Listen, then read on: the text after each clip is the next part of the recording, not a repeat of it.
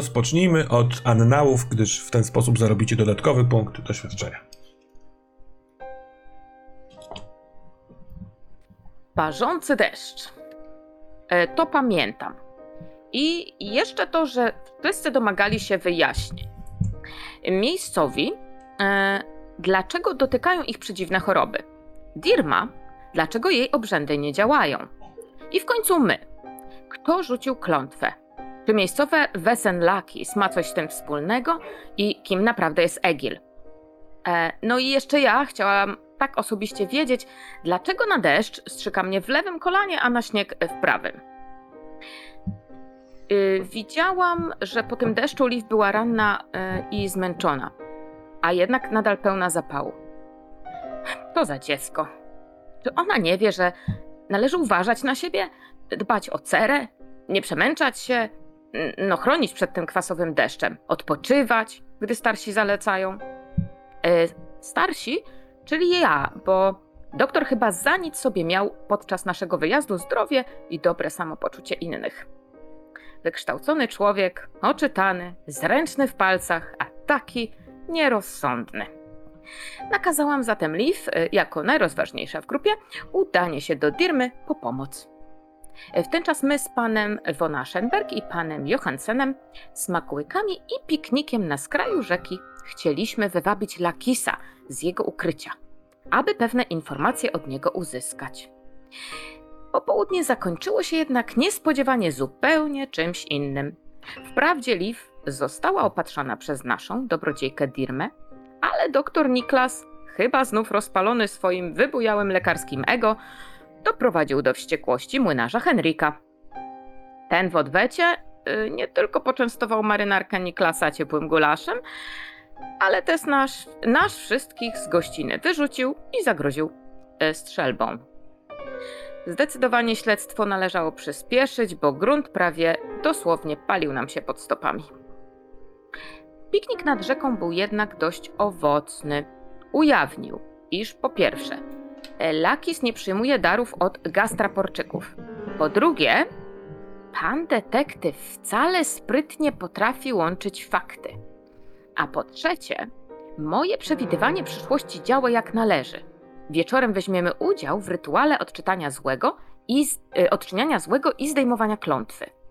A jeszcze po czwarte, y, że doktor jest zapalczywym raptusem i powinien pić rumianek w dużych ilościach. Najlepiej w postaci stężonej nalewki. Gdy ja uniżenie przepraszałam, przepraszałam kobiecą część wioski za wybuchy Niklasa i dostawałam skurczów żołądka, martwiąc się o Liv, męska część naszego towarzystwa brodziła w mchu po lesie, szukając chrapiącego Lakisa, potem rozmawiali z tą legendarną istotą, e, a potem znów dawali sobie po mordzie, e, że tak się brzydko wyrażą. Ostatecznie jesteśmy jednak po jednej stronie, więc zebraliśmy wszystkie fakty, opracowaliśmy plan. Dzięki kobiecej empatii Liv udało się namówić Dirmę na wywołanie Egila z chaty i dowiedzenie, iż to on właśnie stoi za klątwą nad Grastrapor i że jest dość potężnym wesen. Mimo łączącej tych dwojga zażyłości, pomogła nam nawet e, Dirma odprawić kolejny nad nim obrząd. Mm, magiczne oczyszczenie ciała zdjęły z Egila choroby i moc rozsiewania ich. Niestety, magiczne oczyszczenie jego duszy wymazało mu z pamięci miłość do Dirmy. Dziwnie było opuszczać to sioło nad rzeką Nialwa. Mm, Wydawało się, że naprawiliśmy ich ciała, odegnaliśmy choroby, y, gdy tylko Egil wyniósł się z okolicy. Ale wprowadziliśmy też zamieszanie. Może jakąś niechęć do lekarzy? Może niechęć do podobnych nam, widzących. W dodatku Egil, to dziwne z Wesen, pozostawił po sobie pustkę w sercu Dirmy oraz, niestety, niebezpieczeństwo niesienia kłopotów w innym, może wcale nie tak odległym miejscu. Być może można to było za- załatwić inaczej? Dlaczego mimo doświadczenia i dyplomów nadal nie potrafimy rozumieć dobrze świata? A co dopiero Wesen? Czy nasze towarzystwo potrafi to zmienić? Hmm. Grubymi, e, pogrubioną jakby czcionką jest też napisane nowe Wesen, czyli Lakis. E, dzikie Wesen o, li, o, o, o em, lisiem ciele i ludzkiej twarzy, żywi się jadłem i napitkiem podarowanym przez ludzi, nieszkodliwy, trochę strachliwy, mało agresywny, zamieszkuje dzikie tereny, jednak blisko osad ludzkich. Najłatwiej odszukać go, gdy śpi po posiłku, mocno chrapie.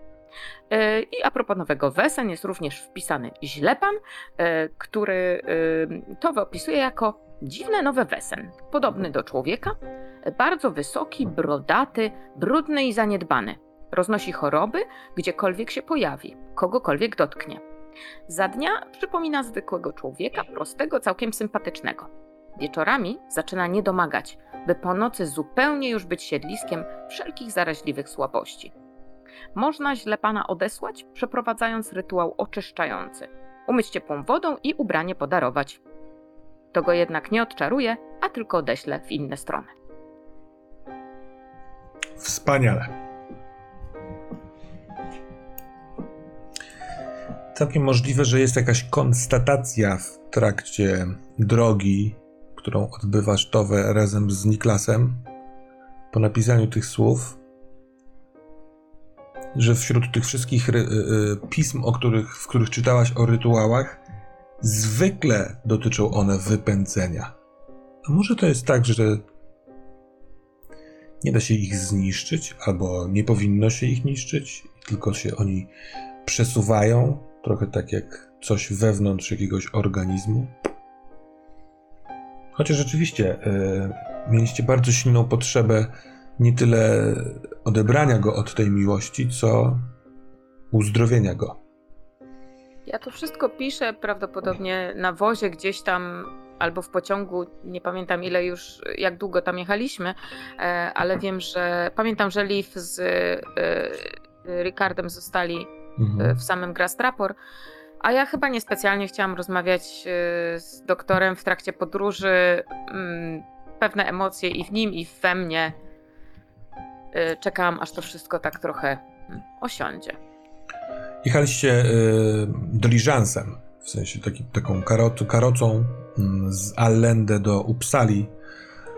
Tak jakby długość jasnego dnia, czyli aż zaczęło zmierzchać, a jako że się zbliżamy do połowy grudnia, to dosyć szybko zaczyna się zmierzchać.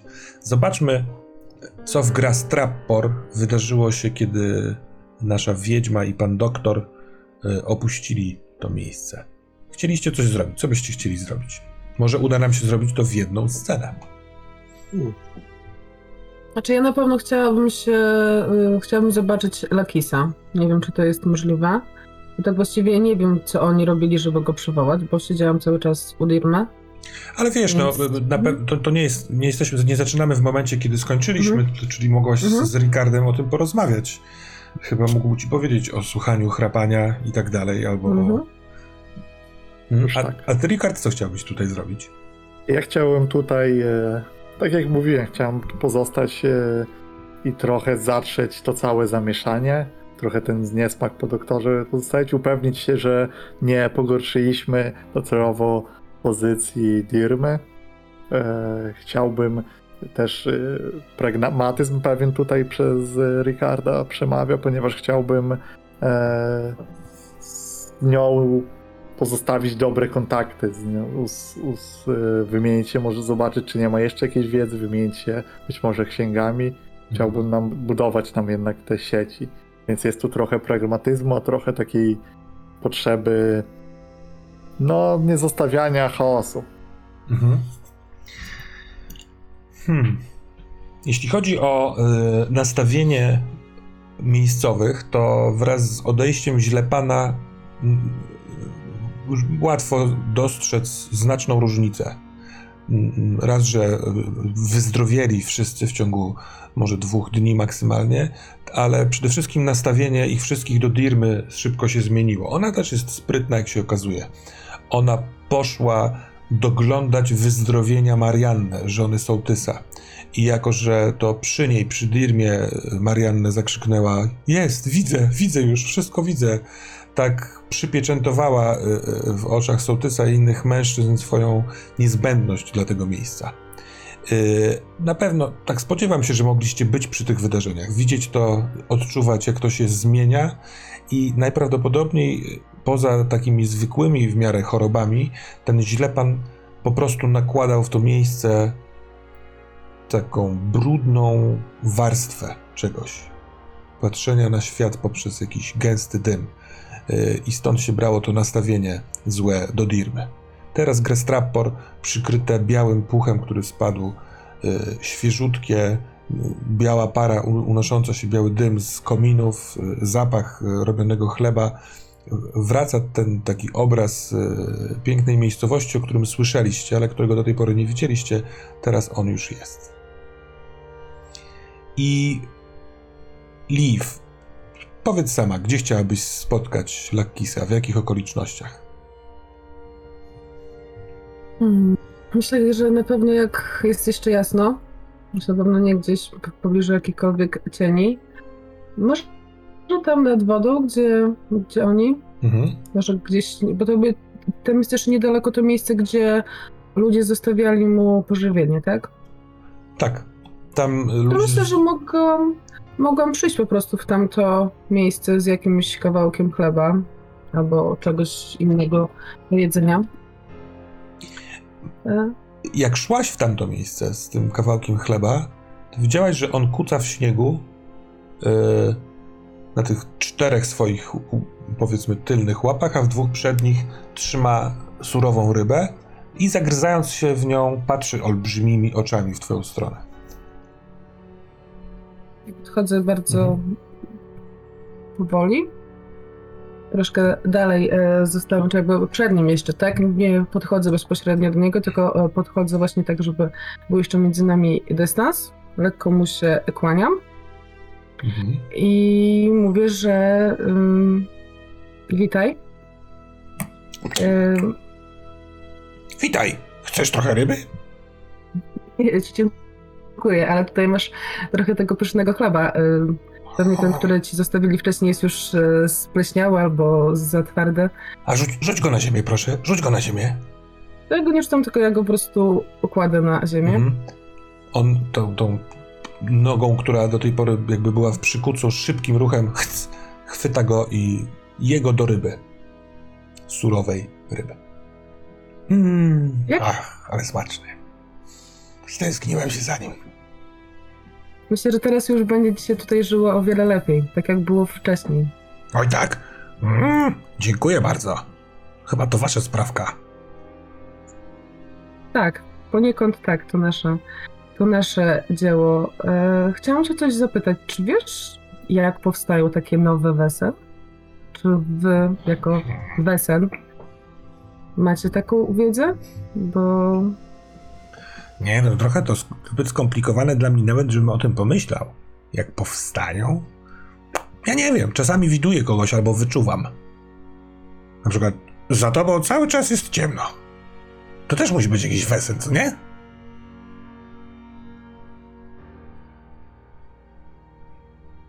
Oj, oj, nie ja nie chciałem cię denerwować, jesteś przynaszaczem chleba. W porządku. To nie, nie twoja wina. Będziesz nadal podtrzymywał pakt, który miałeś wcześniej z tymi ludźmi tutaj? Zakładam, że miałeś z nimi tutaj pakt. A, a, a, ty, a czy ty umiesz przysięgać? Bo podobno ludzie jak przysięgają, to, to jest ważne. Przysięgniesz, że nie powiem? Że nie powiesz, co ci powiem? Przysięgam. Ja nigdy nie miałem żadnego paktu. Oni mają pakt z tą ziemią, bo zi- ziemia, a właściwie las po drugiej stronie i jego korzenie są wesen. To z nimi oni mają pakt. A ja po prostu tutaj jestem i oni dawno, dawno temu myśląc, że muszą mnie udobruchać, to mi dają jedzenie. A ja i tak bym nie psuł im tej ziemi, bo nie mogę, bo ta ziemia jest potężna. Ale w ten sposób, nic nie robiąc, sobie zajadam.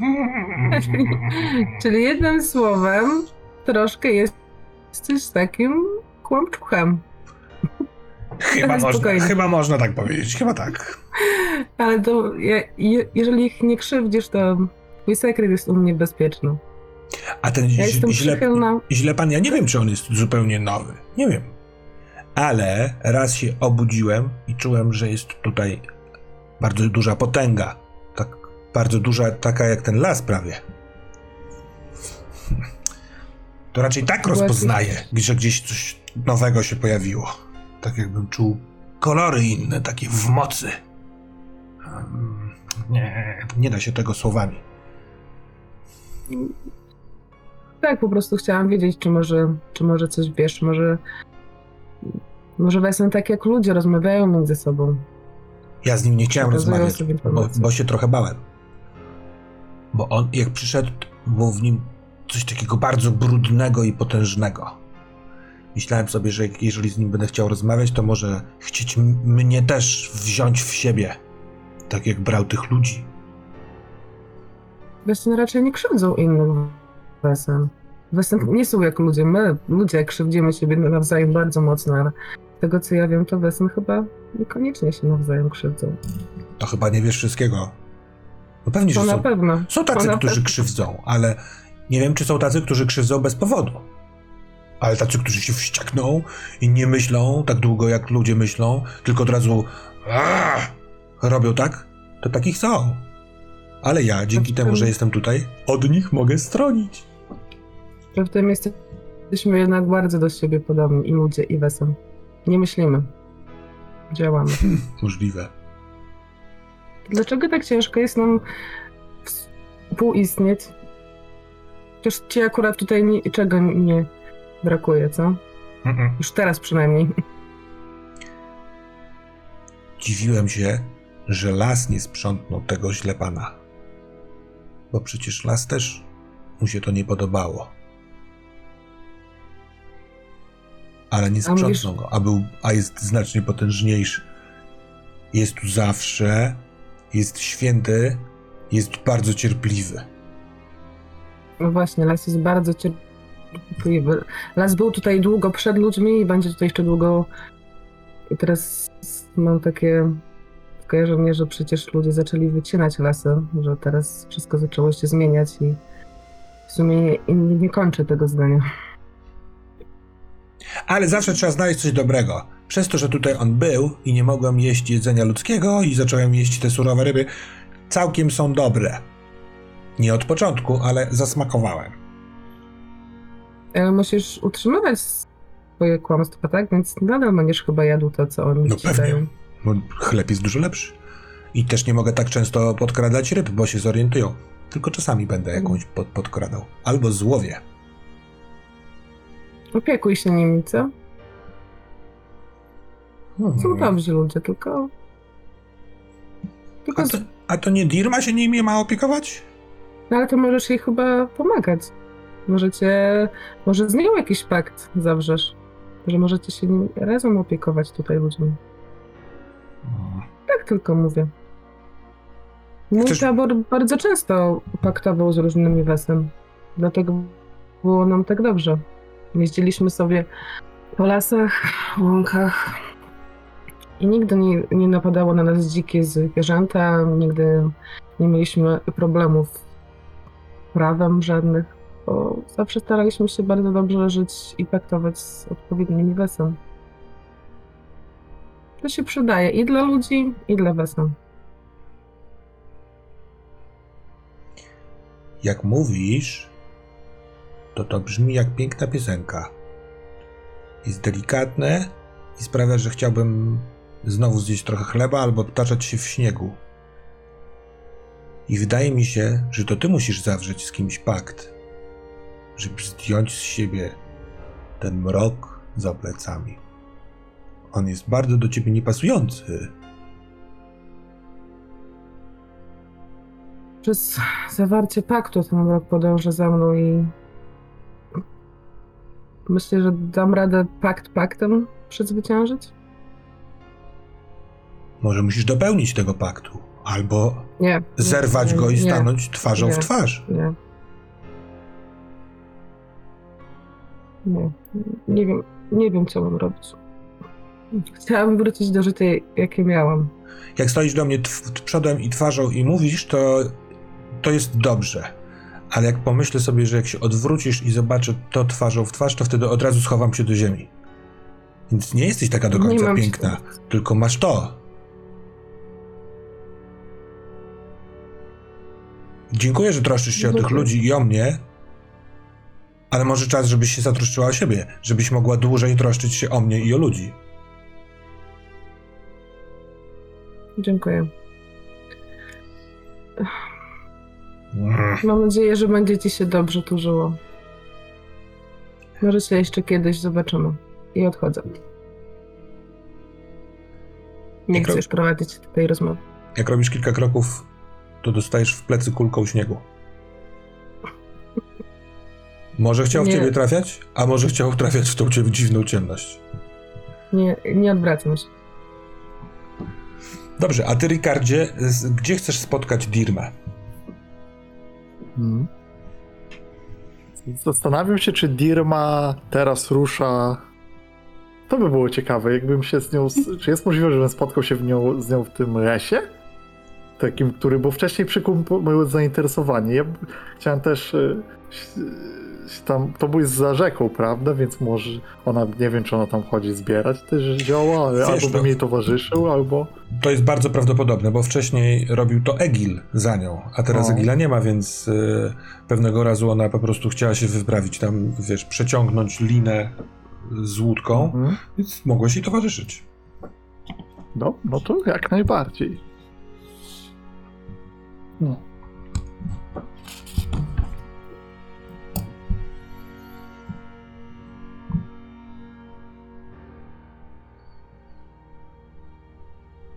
Tak myślałam, że jak wyzdrowieją i nie będzie trwogi, to wszyscy staną się potulni jak ten śnieg. Tak. Prawda, ludzie bywają łatwi do przewidywania. Czasami wystarczy twardy kręgosłup i trochę cierpliwości i się przeczekiwuje takie czasy.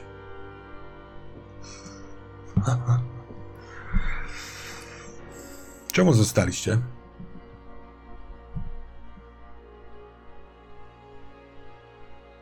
Patrzę na nią badawczo i zanim odpowiem się zastanawiam, trochę się zastanawiam, czy mam taką myśl, czy, o, czy to jest ten moment, w którym ona, to jest taka rozmowa, w której ona chce usłyszeć odpowiedź, którą chciałaby usłyszeć, czy prawdę?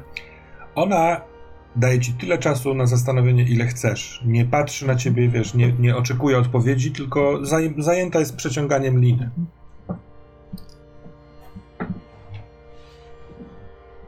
Zostaliśmy tu, ponieważ myślę, że towarzystwo nie zajmuje się tylko Wesen, ale też ludźmi, którzy, których Wesen zmieniają, dotykają, wpływają na ich życia. Myślę, że to była misja towarzystwa.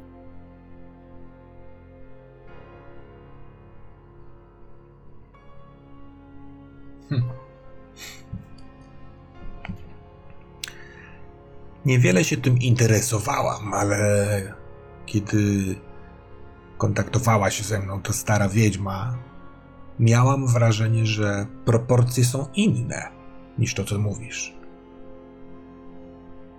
Tak. Możliwe. Czytałem annały, czytałem księgi, ale może wiedziałaś już, rozmawiałaś z kimś, że towarzystwo upadło i zostało teraz odnowione. I tak jak nasi poprzednicy, my też stajemy przed wyborem. Jak być na tym świecie, jak na niego reagować, co robić z Wesen, jaką mieć misję. I co ty o tym myślisz, Ricardzie?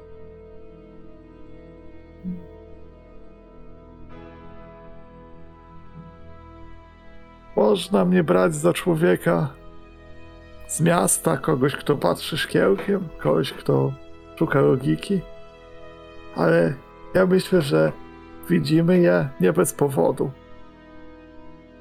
Że jest coś, jak może wyższa wola, może przeznaczenie, co sprawiło, że akurat my je widzimy. I myślę, że Trzeba poszukać tego celu.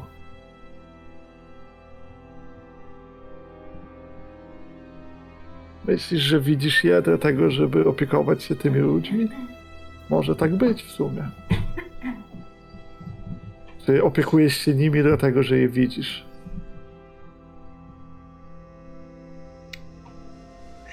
Wydaje mi się, że to wszystko zrobione było zawsze z mniejszych części, a nie takich dużych, jakimi teraz się robi świat.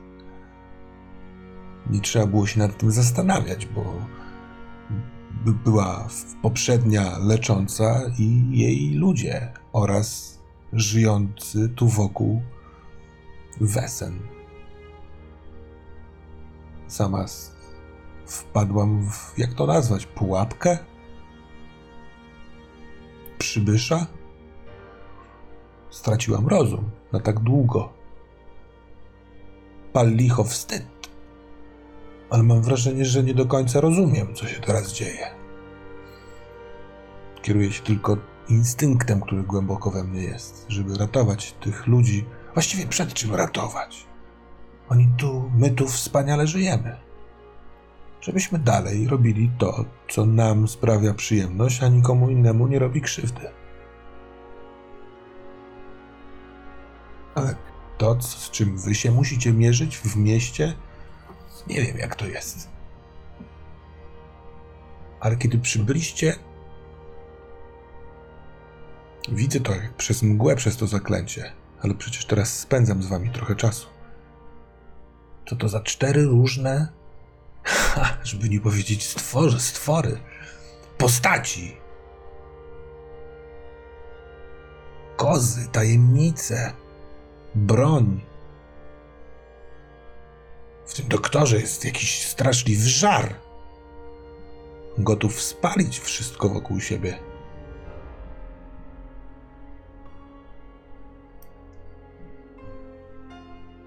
A jednak stanowimy jakąś wspólnotę. Jeśli będziecie chcieli ze mną się porozumieć, może nawet potrzebować mojej pomocy, to mówcie do kota w waszym zamku. Wywołajcie mnie moim imieniem.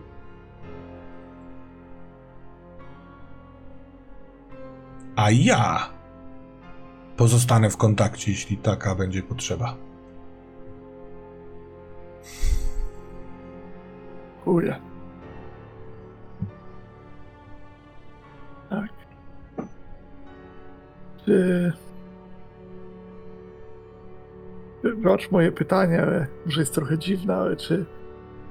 Czy ty masz w sobie teraz chęć dowiedzenia się więcej o tym, co się wydarzyło i o tym wszystkim?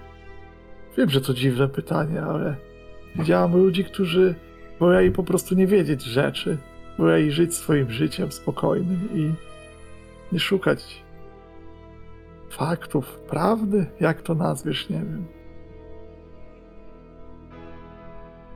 Dziwne pytanie. Zadane przez dziwnego człowieka.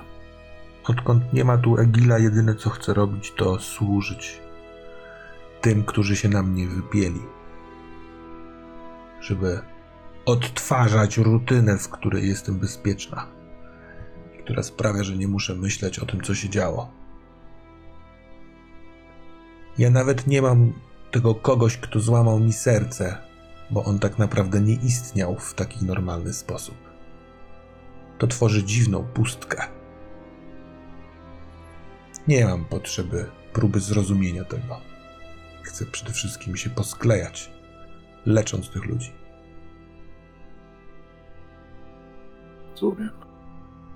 O. Kiedy tak ciężko wzdycha, to to leci ten dźwięk po, pomiędzy krami na rzece. Szum wiatrów w liściach też odpowiada. Ostatnie pociągnięcie sznura i dobijacie do brzegu. Pociąga nosem, bierze koszyk i wyskakuje na brzeg. Chyba dzisiaj będzie powolniejszy spacer z moim towarzyszem. Tak, no ja nie powtórzę tego wyczynu, także poproszę o lekką pomoc. Pomagać. Czy chcesz coś jeszcze poruszyć? Czy tniemy? Chciałbym. E, chciałbym. E, w tym miejscu, będąc w nim i będąc przed naturą w takiej formie, co jest fascynujące i ciekawe. Przypominam sobie słowa Towe o tym pobycie w dziczy, tam gdzie to nie jest domena człowieka. I chciałbym e, przyjrzeć się temu miejscu, tak jakbym przyglądał się może. Powiedziałbym, że miejscu zbrodni, ale to nie jest do końca to. Przy- Przyjrzeć się, czytając, czy- czytając historię tego miejsca. Spojrzeć na powalone drzewo, wyobrazić sobie, co tu zaszło, wyszukać śladów zwierząt. Tro- Trochę to taki dziwny sposób, na swój taki miejski sposób detektywa zrozumieć ten raz i to miejsce. Hmm. Hmm. Jest to taki. Mm, Mówiąc na metapoziomie, to nie jest opis, którego doświadczy teraz Ricard. Raczej mówię do Sebastiana i razem sobie wymyślimy, co to może być. Ja sobie myślałem, że to jest prastary kawałek lasu, taki, który rośnie tu niemal od zawsze. Mm, Przez co możliwe, że kiedyś był jakimś takim ważnym miejscem e, właśnie do, do założenia osady. I zarówno temu, tym drzewom jest dobrze w towarzystwie rzeki i tych niewielu ludzi, którzy potrafią w, żyć w pewnej symbiozie z tym kawałkiem ziemi, na który trafili. Jak i rzece tu jest dobrze, jak i tym ludziom jest dobrze poza ostatnimi wydarzeniami. Kiedy spadł śnieg, jest tutaj po prostu przeuroczo. To co w takim lesie by dostrzegł wnikliwy detektyw, który jednocześnie ma dar widzenia? To, że dostrzegłby te cykle tego lasu, patrząc na drzewa, patrząc na jakieś naturalnie upadnięte gałęzie, czy też większe e, pniaki. Myślę, że dostrzegłby ślady zwierząt. Mhm. Taki niekoniecznie może byłby w stanie wszystko połączyć i zrozumieć od razu w sposób taki, jak robi to tropiciel, bo to nie jest, to wymaga doświadczenia, ale dostrzegałby, że to jest miejsce, które żyło swoimi cyklami bardzo wiele lat, jest starsze niż być może nasza cywilizacja i to, co robili ludzie, ale ono się nie zmieniało aż tak. No było pewno, nadal jest domem dla zwierząt i nie było, więc jest to ciekawe doświadczenie. To w, tym, w tej cykliczności widać jeszcze mm, taką, taką wolę ochrony tych, inaczej te większe, starsze drzewa rosną tak, żeby tworzyć pomiędzy swoimi kor- koronami szpary, przez które światło dociera do tych młodych, dopiero co rosnących. A nawet wydaje ci się w pewnym momencie, że kiedy Dirma pochyla się do jakiegoś takiego malutkiego kawałka e, ściółki, która nie jest przykryta śniegiem, to, ten taki niewielki kamień czy korzeń, który wyrasta, dlatego tam śnieg nie spadł na dół, też nie jest tu przez przypadek. Ten las się trochę odkrywa przed Dirmą. Pozwala jej zerwać malutkie fioletowe e, kwiatki, które tam znajduje. Ja bym chciał z, y, może użyć, może skorzystać z talentu swojego szósty zmysł, żeby mieć. Z, mogę rzucić, albo możemy po prostu coś ten. Jestem Mhm. otwarty na to, żeby z, uzyskać mniej lub bardziej niewyraźne wrażenie na temat rodzaju wesen, które tu może być albo żyć.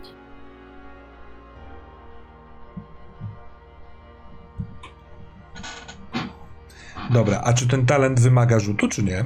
Normalnie działa tak, że wydaje dodatkowe sukcesy, jak prowadzę śledztwo w jakimś Mhm. miejscu. Ale wiesz co, nie. Mhm. Niezłe pytanie pan zadał. To jest olbrzym. który tu legł przy wodzie i śpi.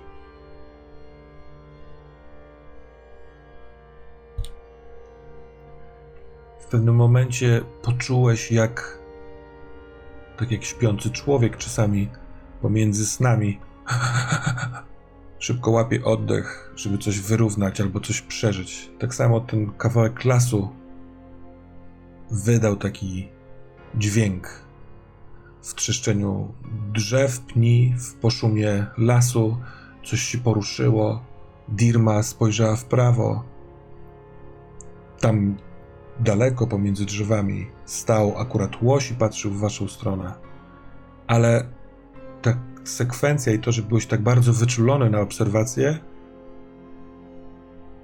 mm, sprawiło, że widzisz doskonałą koordynację tego ruchu, tak jakby to był naprawdę duży organizm. Kiedy stawiasz kolejny krok, to masz wrażenie, że na zapadającą się w wydechu glebę, która po chwili bierze powolny, powolne powietrze do środka.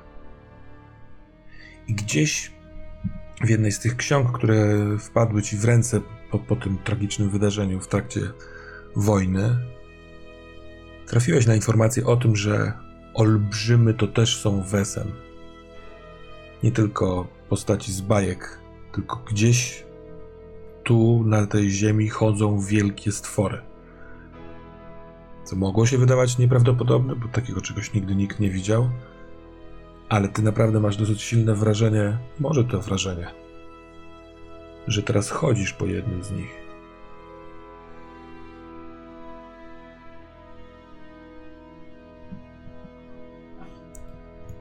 Jeśli będziesz kiedyś. E, mm, hmm, jak to zrobić?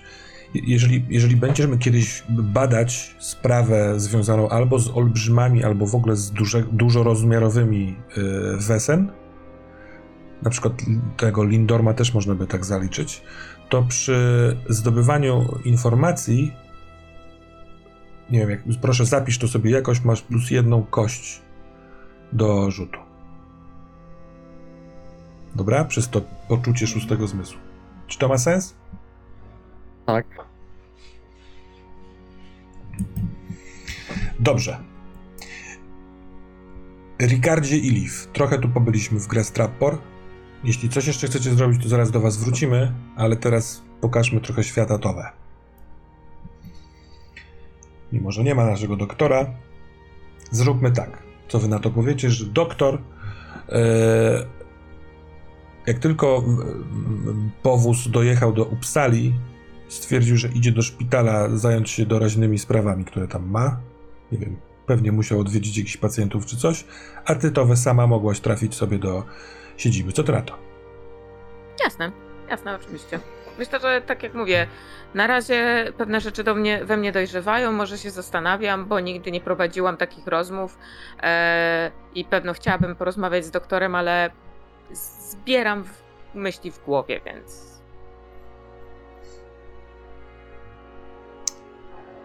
Ta taka krata, brama jest y, uchylona.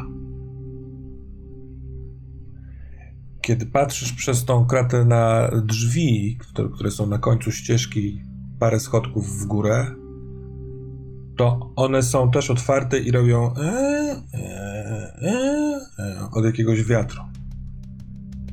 czy my je zwykle zamykamy, czy Tak, no, zarówno jedne, jak i drugie. Trochę odruchowo, trochę dlatego, bo drzwi służą, służą do tego, żeby się zamykać, a poza tym jest tu gdzieś Algot, który dba o takie sprawy. Więc patrzę na Matyldę. Hmm. Widzisz, Matylda, Algot jest zarobiony. Może przydałby nam się tutaj jakiś ochroniarz. Ma!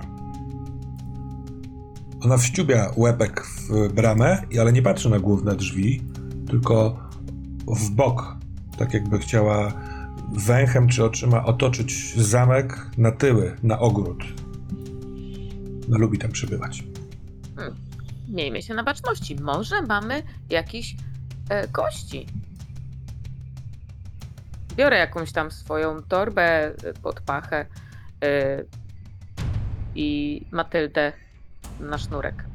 pewnie mam jakiś specjalny sznurek dla niej, żeby, żeby nie wyglądał jak taki głupi postronek, tylko tak jak na starszą panią przystało, jakiś taki wydziergany. Matylda w XIX wieku, koza, jedyna koza na świecie, która ma sznurek i kaganiec. Oraz taką wspaniałą panią. To dokąd chcesz iść, Tobie? Idziesz ku drzwiom głównym?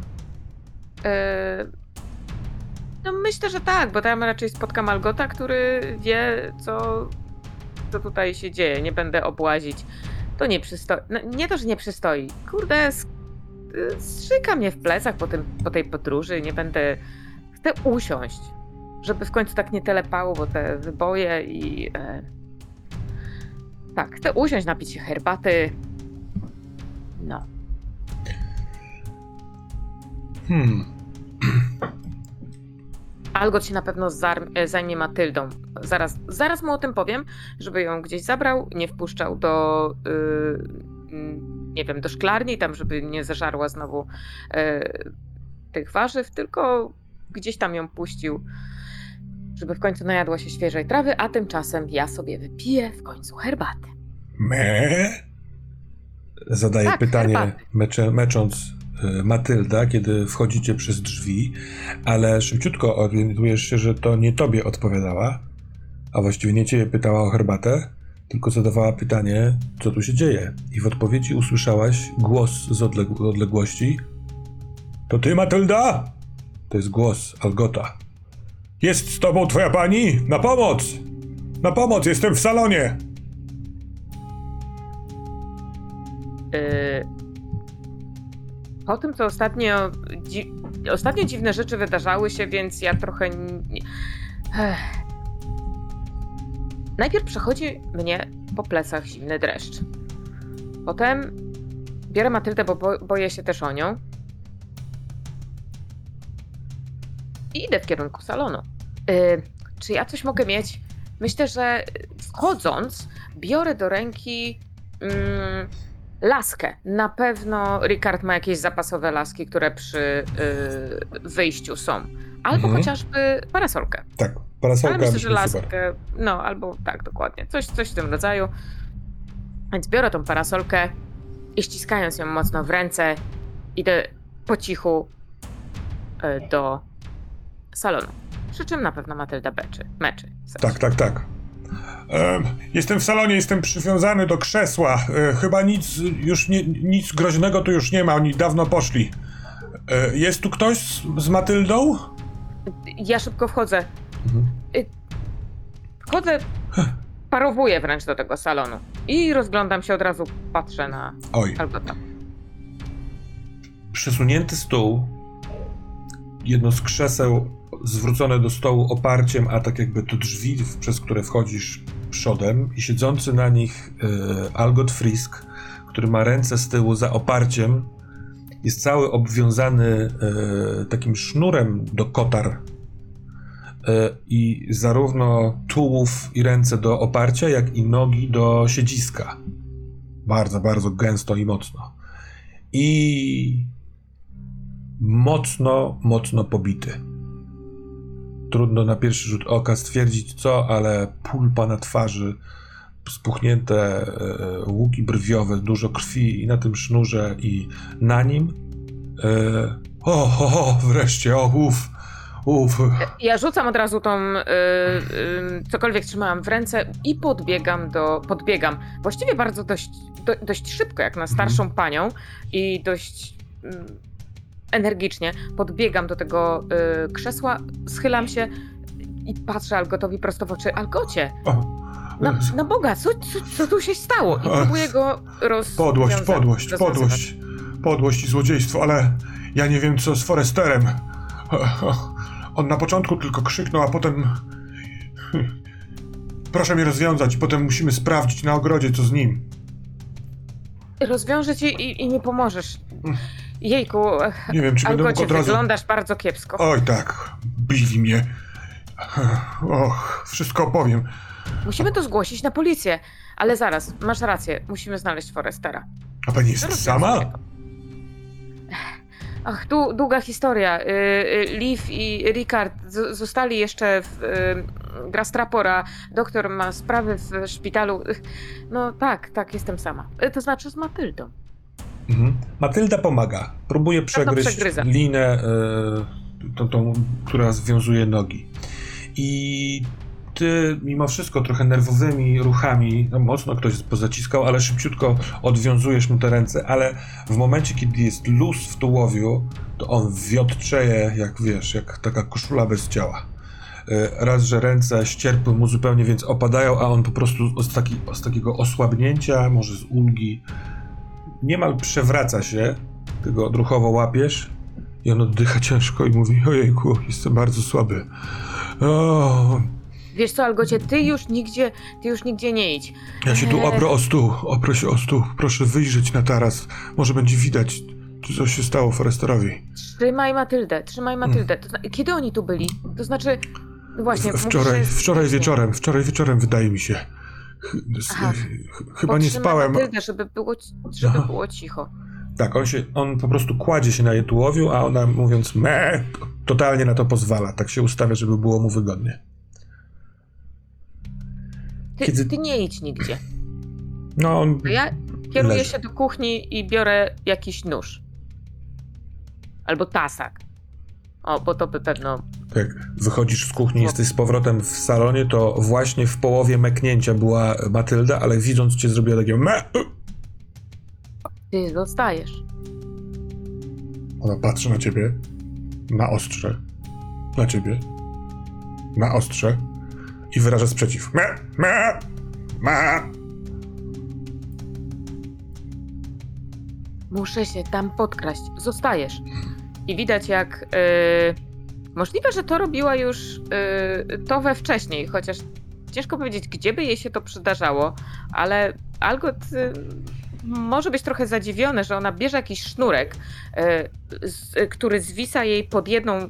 Ma jakby takie dwie warstwy spódnicy. Spod jednej spódnicy wyciąga sznurek i tak obwiązuje między nogami, że ze spódnicy robią się takie pumpy, żeby jej się nie talepało pod nogami. Mhm. I idzie się skradać. Dobra. Czy chcesz wyjść na zewnątrz i otoczyć i wyjść na ogród? Bo tutaj są takie drzwi tarasowe prosto z tego salonu na taras na zewnątrz. To jest krócej, ale możliwe, że od razu jesteś widoczna, no nie? Więc y, zależy jaki masz mocny poziom chęci skradania się. Mam y, bardzo mocny poziom chęci skradania się. Z jednej strony, dlatego że on powiedział, że tutaj byli wczoraj i ja się troszeczkę pewniej czuję, że mnie nikt nie napadnie, ale z drugiej strony, No to e, ewidentnie wyjście na zewnątrz i otoczenie budynku jest lepsze, ponieważ tutaj jak otworzysz te drzwi, one mogą skrzypnąć. Ktokolwiek jest, jeżeli jest jeszcze na ogrodzie, może to usłyszeć. Więc kiedy otaczasz budynek, to już z daleka widzisz leżące ciało. Jest pomiędzy szklarnią, a właściwie rogiem budynku, do którego ty zmierzasz. Leży na brzuchu, twarz w takim mokrym śniegodeszczu, takim błocie i się nie rusza.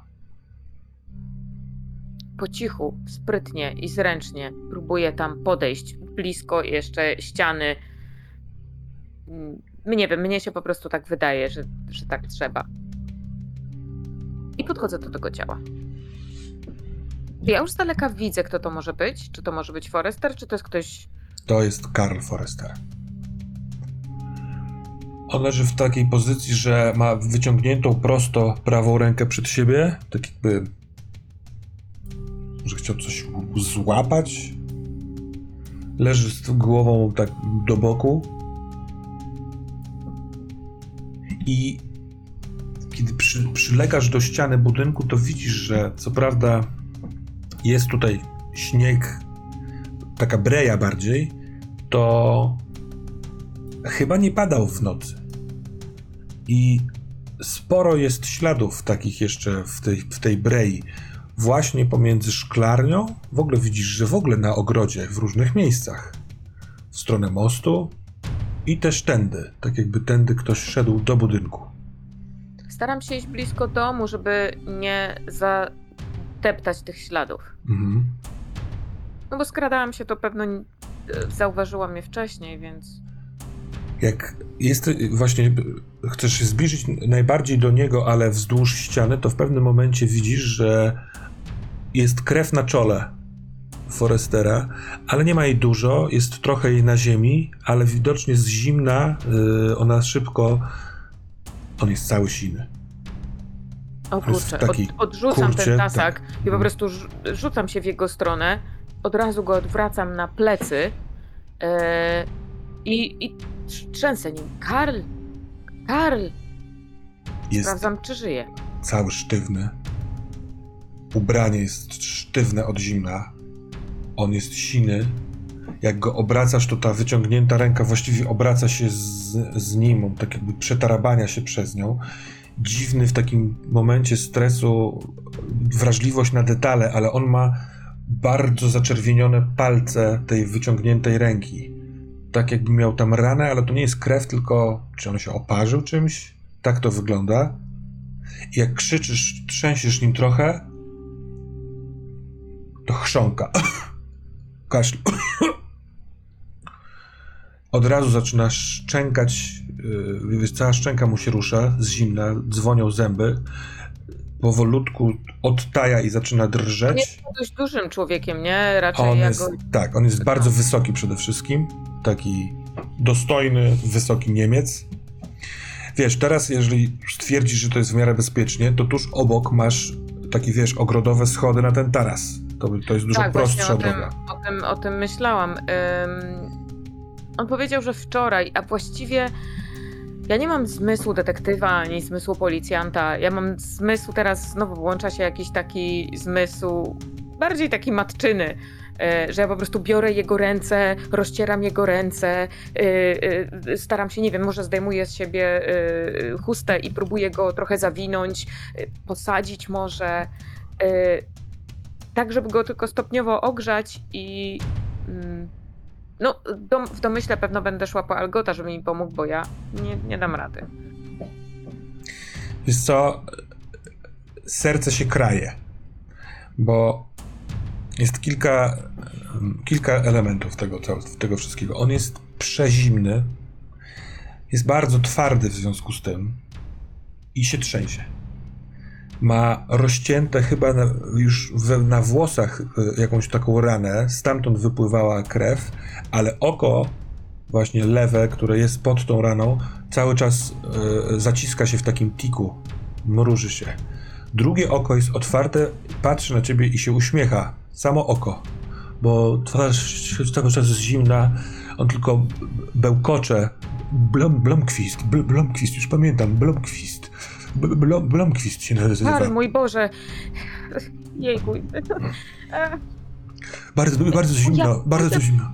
Pójdę po pomoc. Mhm. Proszę cię, poczekaj, poczekaj. Ja zdejmuję ze siebie praktycznie wszystko, co mogę. Zostaje możliwe, że tylko w jakiejś koszuli. Zdejmuję wszystko. Ja jestem w emocjach i adrenalinie, e, więc widać, jak bucha para przez usta, ale mnie nie jest zimno teraz w żadnym wypadku. Zostawiam mu wszystko. Proszę cię, poczekaj, poczekaj. Masz tu tasak. I biegnę do domu. on kompletnie nie ma czym złapać tasaka, jego ręce nie działają, wiesz? Są sztywne, trzęsące się, ale ty biegniesz, ale właściwie jak jesteś już gotowa, bo się porozbierałaś i wbiegasz po schodach, to te drzwi od tarasu się otwierają i tam stoi taki bardzo słaby algot, tuż obok niego koza, tak że on się kolanem o nią opiera i on... Znalazła go pani? Musimy go wnieść do, skot- do środka, Algocie. Y, On jest, on jest ciężko ranny. Prawie Oho. zamarzł. Już, już, oczywiście. E, czy potraficie chodzić? On tak wygląda. Oj, oj, oj, oj. Wezmę, wezmę koc. Na kocu go wciągniemy. No tak, gdzie jest lekarz, jak, jak go potrzeba, no? Pewnie na treningu. Troszeczkę to kondensując, bo oboje bardzo przejęci, bo Algot też. E, wykonujecie takie prowizoryczne noszosanie z koca, przekładacie tego sztywnego, biednego Karla i wciągacie za dwa rogi, nawet koza pomaga pyszczkiem, e, na tych schodach do środka. Ja go cały czas tak uspokajam. Będzie dobrze, będzie dobrze. I tak rozcieram mu ręce, jak właśnie małemu dziecku to zmarzło na, y, na mrozie. No, Zobaczysz, będzie dobrze. nie ma już kontaktu. On przestał mówić, tym jednym prawym okiem was obserwuje, a drugi cały czas mu klika, tyka, tyka, tyka. i jest w takim stanie zamrożenia. Płonie już e, w kominku ogień.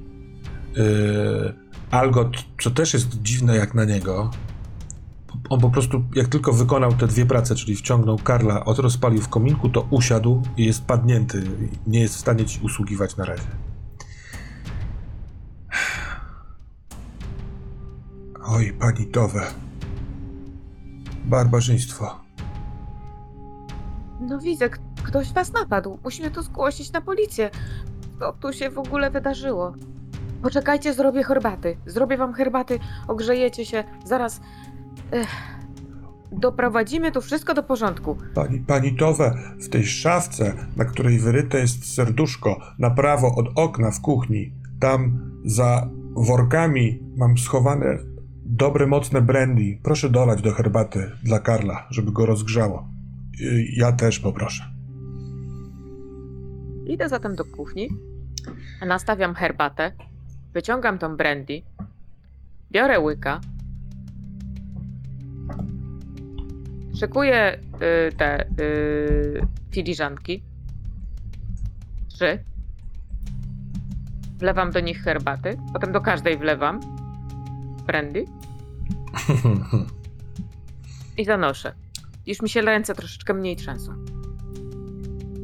Teraz, y, jak się mniej trzęsą, to jest większa perspektywa.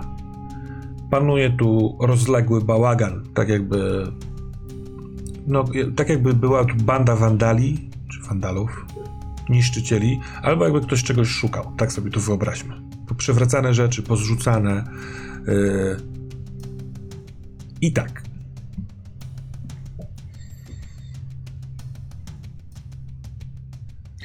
Liv i Ricard, czy wy jeszcze coś w Grastrappor, czy zabieracie się do domku? Się tylko... Chciałam się dowiedzieć od Irmy, o czym ona mi zaczęła wspominać, o tym, że kiedyś 10-15 lat temu ktoś u niej był, jakaś kobieta, która uważała, że przez nią rozpadło się towarzystwo. To chciałam się dowiedzieć o tym jeszcze coś więcej od niej. Mm, no to tak, ona mówi, że e, bywała tutaj u niej właśnie osoba z towarzystwa z Upsali i nauczyła ją sporządzać proszek e, z roślin, który sprawia, że rzu- wrzucony w, ogień, ona przemawia do tego ognia i tak naprawdę kot przemawia w zamku. E, I ona właściwie trzykrotnie się z nią widywała, bo ona raz była, żeby zadzierżnąć tą komunikację, drugi raz przyjechała w odwiedziny po kilku latach, żeby sprawdzić, czy wszystko jest w porządku, a za trzecim razem sprawiała wrażenie rozhisteryzowanej, takiej i Dirma opowiadając to oceniała ją. To była nieprzyjemna wizyta, to była kobieta, która nie trzyma fasonu, nie trzyma swojej siły, tylko jest rozlazła, sprawiała wrażenie albo pod wpływem alkoholu, albo, albo lekko obłąkana. Przywiozła ze sobą księgę, powiedziała, że jeżeli będę potrzebowała, to mam próbować się komunikować, ale chyba nic z tego nie będzie, bo towarzystwo się rozpadło i to chyba wszystko przez nią. A pewne jest to, że tej księg tą księgę ona już nie chce jej mieć, bo w tej księdze jest tajemnica rozpadnięcia się towarzystwa. I tak naprawdę rzuciła jej na y, łóżko i umknęła. Mhm. A jaka to była księga? Males Maleficarum. Ta, która, z której korzystał Ricard. Mhm. Młot na czarownicę. Czarownica. Czy nam się udaje jakąś tą księgę pozyskać? Ja nad tym pracuję już. Mhm. Właśnie chciałem tu mówić, że chciałbym. No ja w sumie też z Dirmą miałam, mam dobry kontakt. Nie wiem, czy ci to Ricard przeszkadza, ale jeśli chcecie, to możecie mieć taką pożegnalną herbatkę u niej. Yy, zanim, wiecie, czekacie na powóz, pijecie sobie herbatę, rozmawiacie właśnie to, co teraz powiedziała Dirma, bo ch- chyba się domyślam, jakim kluczem Ricard chcesz iść. Podpytywałeś ją, czy ona jest głodna wiedzy. Mhm. Zasiałem ziarno. Mhm. Chyba, że chcesz mieć z nią osobną... Nie, ja właściwie nawet nie, nie mam potrzeby załatwienia tego w rozmowie większej. Mhm. Wydaje mi się, że jest grunt zasiany dość spory i i tyle. No dobra, to wtedy co? Czy coś jeszcze tutaj robicie z nią, czy jedziecie do domu? Bie, bierę księgę Znaczy, chciałbym. Mhm. Mówię, że może my się, jak nikt nie potrzebuje, to my się tym zajmiemy. Może zawsze ją odzyskać. Jak chce i może też inną wie, wiedzę. wie, gdzie jesteśmy, ma sposób, żeby się z nami skontaktować. No dobra. Pewnie już ją przeczytała. Brzytwa Okama. Najprostsze rozwiązanie. Po prostu bierzemy księgę. Dokładnie. Spoko. Ona, patrząc przez chwilkę na tą księgę, ma odruch, żeby ją wziąć, ale nie robi tego. Mówi, że zabierzcie ją ze sobą, bo to w niej szukałam sposobu na rozwiązanie sprawy, więc już zawsze będzie mi się kojarzyła ta okładka z Egilem. Hmm? Dziękujemy. Dziękujemy. Dobrze. O, Jakbyś czegoś drogę. potrzebowała, to kontaktuj się z nami. Wiem, że masz jak. Dziękuję bardzo. Dziękuję za wszystko. Dziękuję za rękę, dziękuję za. I przepraszam. Nie ma za co. Nie ma za co. Uważajcie na siebie. Nie będziecie w stanie uważać na innych, jak na siebie nie będziecie uważać.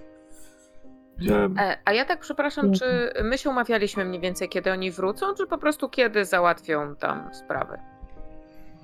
Wydaje mi się, pod koniec tej poprzedniej sesji padło coś w stylu parę dni, żeby sprawdzić, czy tutaj Mhm. będzie wszystko w porządku.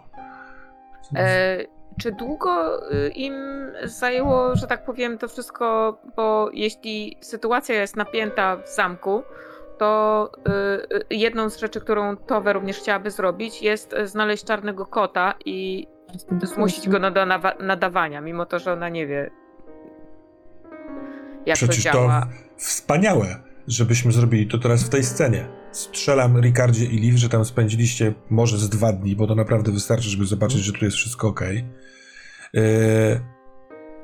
jakkolwiek ten czas się ściąga bądź rozciąga, to chyba nawet bez rzutu, bo to jest zbyt fajne, żeby tego nie zrobić, kiedy wy już wstajecie, Liv i Ricard, y, żegnając się z Dirmą, macie owinięte w materiał, żeby nic się nie, nie uszkodziło tej, z tą księgą Maelus Maleficarum, to bardzo maleńki płomień w kominku rozbuchiwuje się.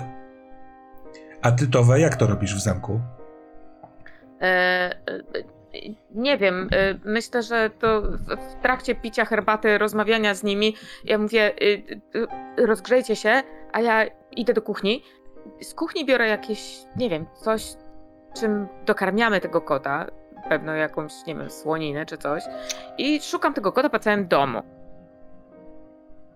A jak go znalaz- znajdujesz? Bo on na zapach słoniny myślę, że jest, chętnie wychodzi. Wiesz, pewnie przeczekał cały, cały tutaj raban gdzieś w No ukryciu. absolutnie zwyczajnie po prostu y, biorę go tak pod łapki, siadam, biorę go pod łapki, patrzę na niego, patrzę mu w oczy, mówię halo? Halo, jest tam kto? Dobra. Halo! Odzywa się kominek. Halo, jest tam kto? Sierściuchu, nie ruszaj się tak, no. O, No, co, fascynujące. Fascynujące. Halo? poczekaj, bo mnie podrapiesz. Halo? Halo? Dirma, jesteś tam? Jestem, jestem. Kto to?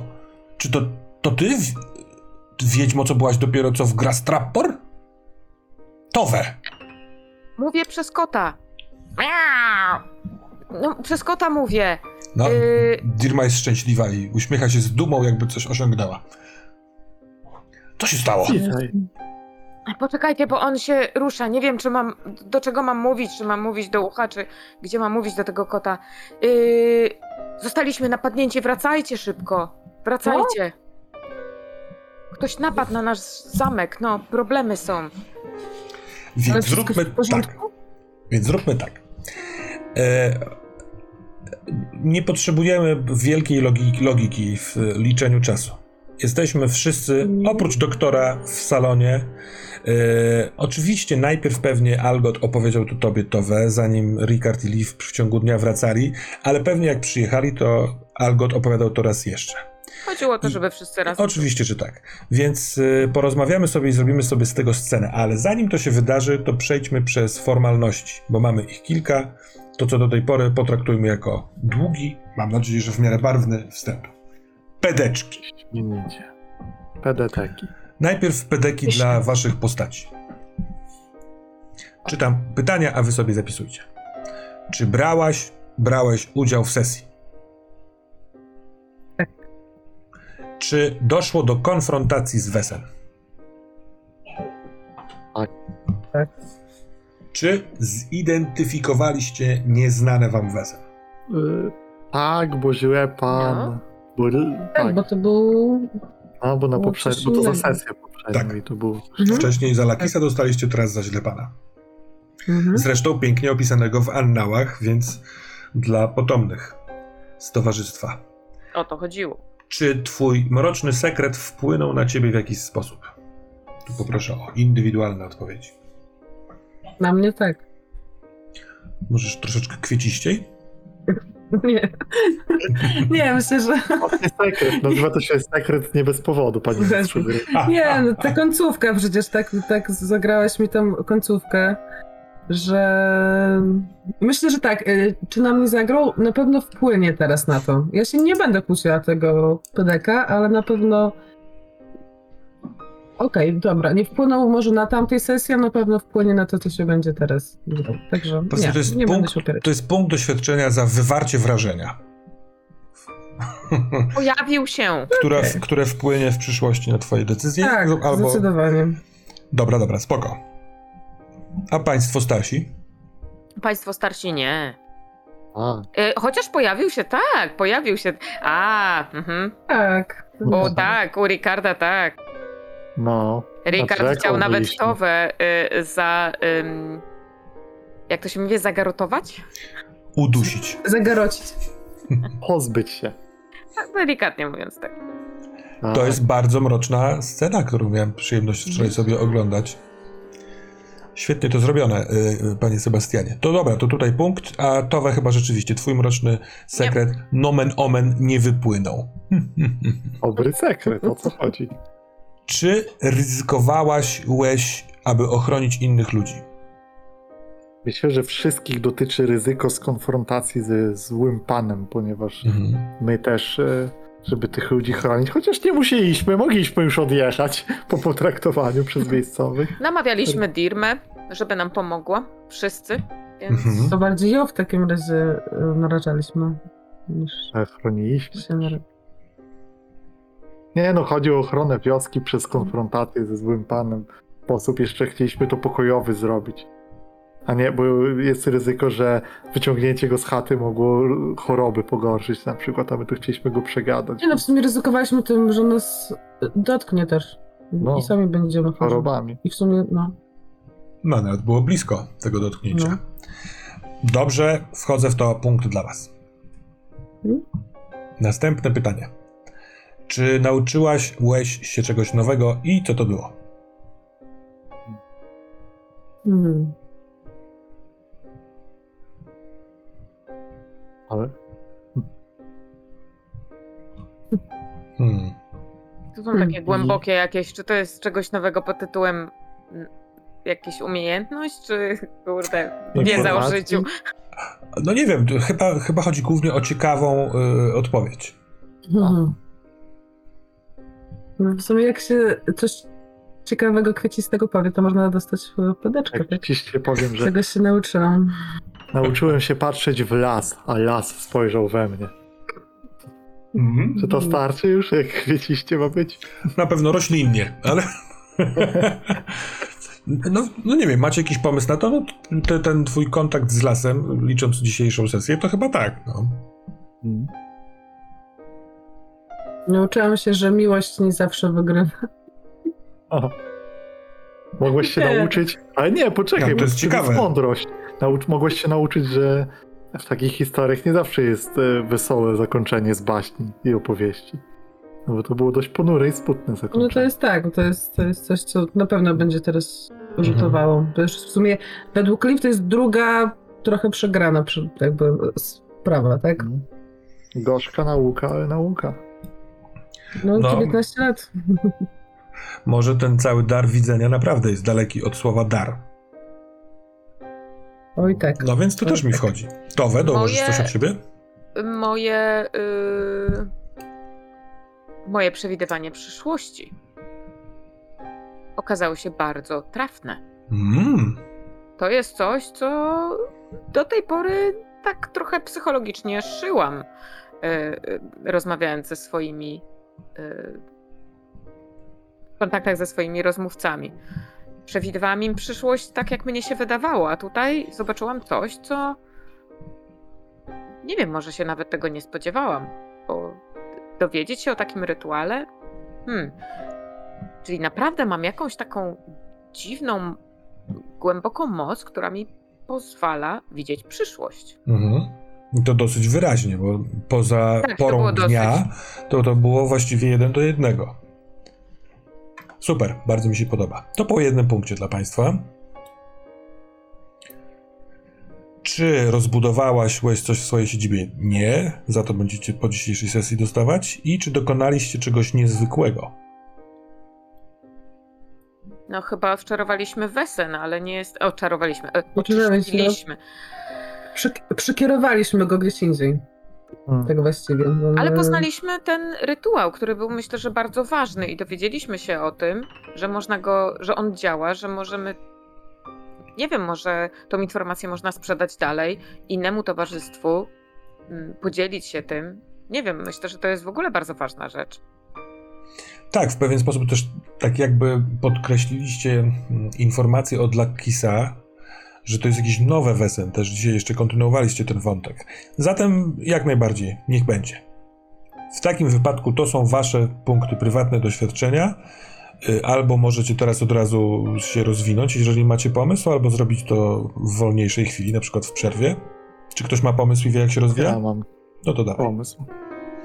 Ja myślę, że pasuje, żebym wybrał talent e, z innej profesji, ale pasujący teraz do Ricarda, a talent ten to mól książkowy. Gdy książka. szukam wskazówek w bibliotekach i księgach, to mam dwie kostki dodatkowe. Myślę, że robię to od Tak, początku. Bardzo pasuje. Drogie Dobra, panie. my możemy z innych profesji też brać? Tak. Mhm. Myślałam, że tylko z ogólnych. A, no to dobra. To ja muszę przejrzeć. Dobra. A ty, Katana, wiesz Nie coś o sobie, czy nie? mam. E, nie wiem, ja też właśnie nie wiedziałam, że z innych i też zerknę sobie. Dobrze, to zostawmy to, albo zrobicie to w przerwie. Jasne, Y, jasne. To może y, przegadajmy sobie punkt rozwoju dotyczący jego siedziby. Czy rozegraliście przynajmniej jedną scenę w waszej siedzibie? Bo to chodzi o tajemnicę całą, tak? Jakby ciąg ten. Tak, tak, więc no, na początku rozegraliśmy scenę w y, siedzibie. Teraz też była. No tak, tak, Przez tak. chwilę. Mhm. Tak. Czy spotkaliście nowy rodzaj wesen?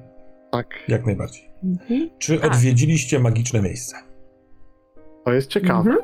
bo w sumie pytanie, czy ten las jest magicznym miejscem, czy jest tylko Ale sama ta ziemia przecież jako... Ta sama ziemia była, że tak. Że ziemię no właśnie, nie? czy to było? Czy, czy to zaliczy. No, a jak uważacie? Wydaje mi Jest, się, że tak chyba. nie jest no. naturalny. Myślę, że jest tam magia przez tego paktu, więc to No, magiczne miejsce. Raczej, raczej ziemia, która jest uważana za wesen, nawet przez inne wesen, no to jest coś moim zdaniem wyjątkowego. Dobra. Czy byliście wystawieni na działanie czarów? Mhm. Tak, chyba nas. Deszcz. Deszcz, na pewno. tak. Mhm, to prawda. Tak. On też próbował was dotknąć, tylko że y, no, Dirma y, jakby przejęła ten jego dotyk chorobliwy. Y, czy przywieźliście księgi okultystyczne lub inne ważne przedmioty z A, powrotem do siebie? Czy nawiązaliście ważne kontakty? U, A tak. oczywiście, i kodofon. Jak najbardziej. Czy tajemnica była wyjątkowo trudna i heroiczna? Heroiczna nie była. I trudna wyjątkowo. Trudna też nie była, Była. wydaje mi się. Standardowa robota. U, utrudnienia przywieźliście ze sobą. Medium. Zatem To jest e, chyba z tej poprzedniej sesji w siedzibie zostały wam punkty, więc Mamy jakaś razem 10 aż. No to przejdźmy do tego. To jest ciekawy e, e, moment. E, możecie się rozwinąć siedzibowo. To. Pamiętajcie, że to jakby nie ma ograniczeń, jeżeli chodzi o ilość zakupów, ale za każdy osobny zakup będę rzucał osobny rzut na zagrożenie. Mhm. E, Mhm. przypom- przypominam, że koszt ulepszenia czy tam udogodnienia to ilość kostek, którymi rzucam. Ja mam bardzo, bardzo konkretne propozycje. Dawaj. ponieważ e, ogrodnik był po to, żeby mieć ogród botaniczny, więc to wszyscy się zgadzamy, chyba że do tego dążyliśmy cały No, czas. nie było z nami wtedy y, Karmin, O, więc trzeba ją ale wdrożyć w plan. Ja się absolutnie, tak, tak, tak, ja się absolutnie zgadzam. Ja oglądałam tą sesję, no wiem tak. Mhm. o co chodzi, wiem, że później motelarnia, coś takiego, także... Tak, ale ogród botaniczny jest tym bardziej dla nas przydatny, że e, scena tam leczy dwa stany psychiczne. To chyba przydatne w tym momencie, jeśli dobrze kojarzę. Tak, absolutnie. Jest to dziko zarośnięta przestrzeń na terenie siedziby z wyjątkowo egzotyczną roślinnością. Skrywa rozpadające się ozdobne łuki, kawałki potłuczonego szkła i kamienne filary. Ale sądzę, że nasz wspaniały Karl Forrester, jeśli dojdzie do zdrowia, to też rzeczywiście pasuje, żeby się zajmować dziwacznymi, egzotycznymi roślinami. Cztery punkty. Super, to to jest cztery. Ja mam propozycję trochę szaloną, ale na skutek tych wydarzeń ja myślę, że Mhm. powinniśmy i to Ricard na pewno by zrobił ze swoich zasobności i wpływów e, wynająć wartownika do pomocy. No, Kogoś, tak, kto na stałe to, pilnuje, to, to kogoś, kto umie się bić. Jakiegoś Tak. na przykład, może tu być postać jakiegoś właśnie najemnika, weterana, ktoś znajomy, nie wiadomo, ale to kosztuje 5 i nas będzie, ale to jest ktoś, kto chroni ten zamek Ale jest też y, y, ktoś, y, jak, jak to się mówi, znajomości. Mhm. Czy to, czy to musimy mieć jako znajomości, czy to, To jest, można... wartownik jest e, kimś, kto jest na miejscu, jest personelem. A Bo jest jeszcze coś takiego jak posterunkowy. Tak, myślałem o tym i ja bym mógł mieć taki kontakt, ale się zastanawiam, na ile my, bo wydaje mi się, że wartownik jest przydatniejszy w tej sytuacji, bo jest problem, jak nas nie ma. A posterunkowi pomógłby nam, wiecie, kto to zrobił, ale to myślę, że z- potrafimy to zrobić. Mamy najlepszego detektywa w Upsali. No tak, no tak, zapomniałam, przepraszam. Jest. mhm, Jakby to powiedzieć. e, Ale popowiem wam, bo no, tu też nie będziemy. Uważam, że to będzie fair. E, Przechodząc na pewien metapoziom. Algot w tej opowieści na pewno wam opowie o tym, że oni przybyli tu po jakąś księgę, długo szukali i ją znaleźli i poszli precz.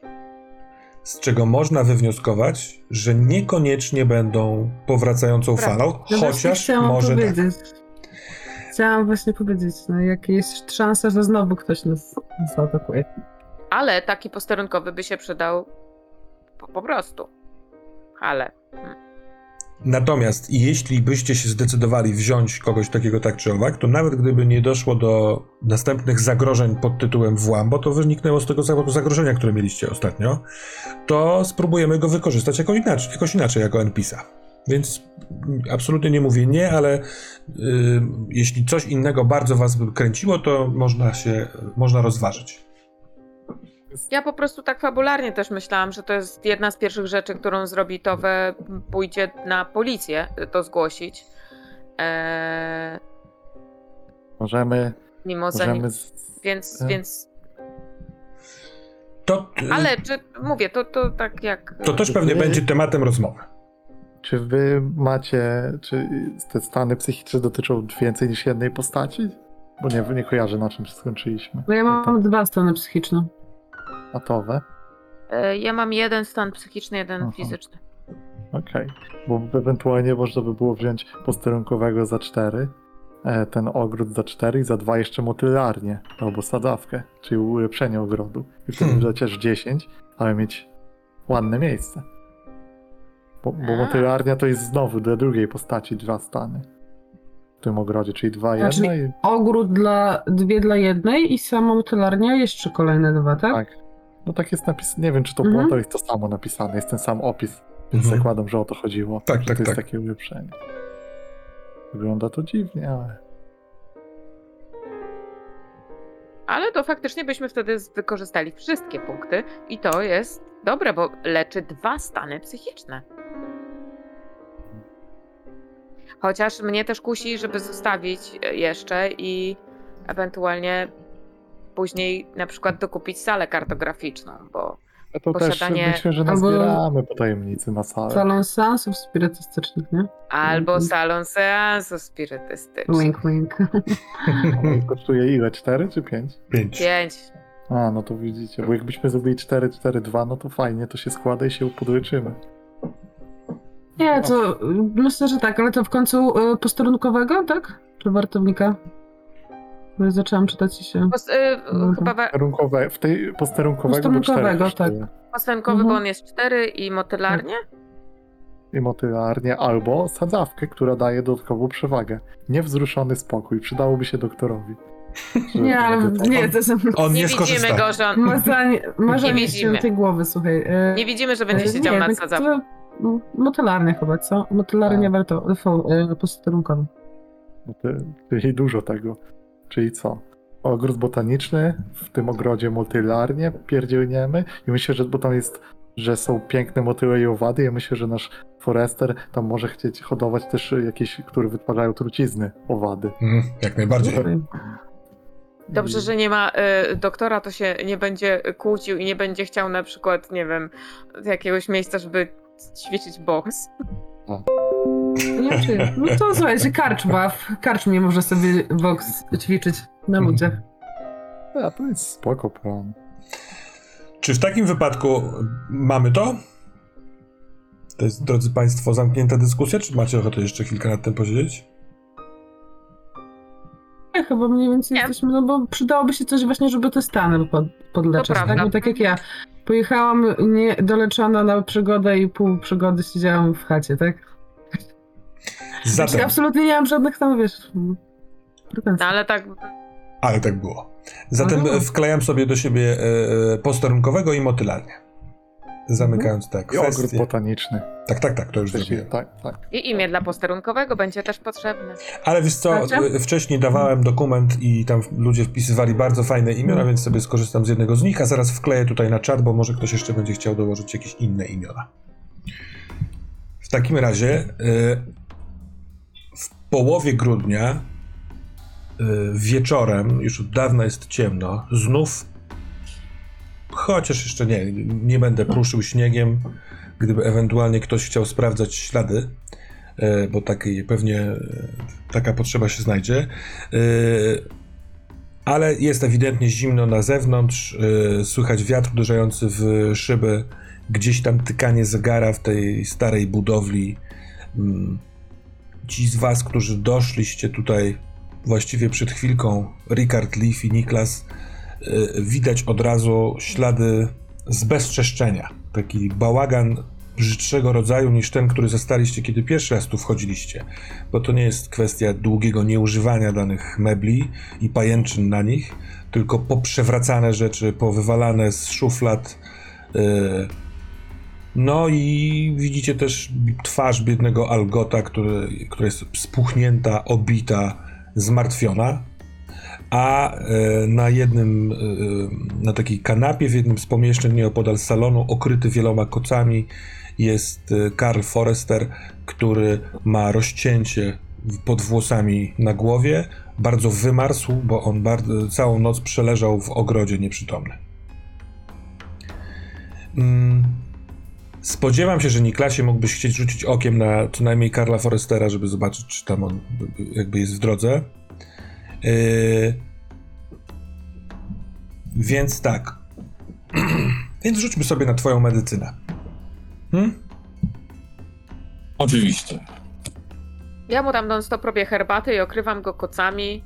Y, A co on ma tak na wierzchu oka? Rozciętą głowę? Tak, tak. On dostał czymś twardym, yy, wiesz, ma rozcięte na, tutaj nad lewym okiem.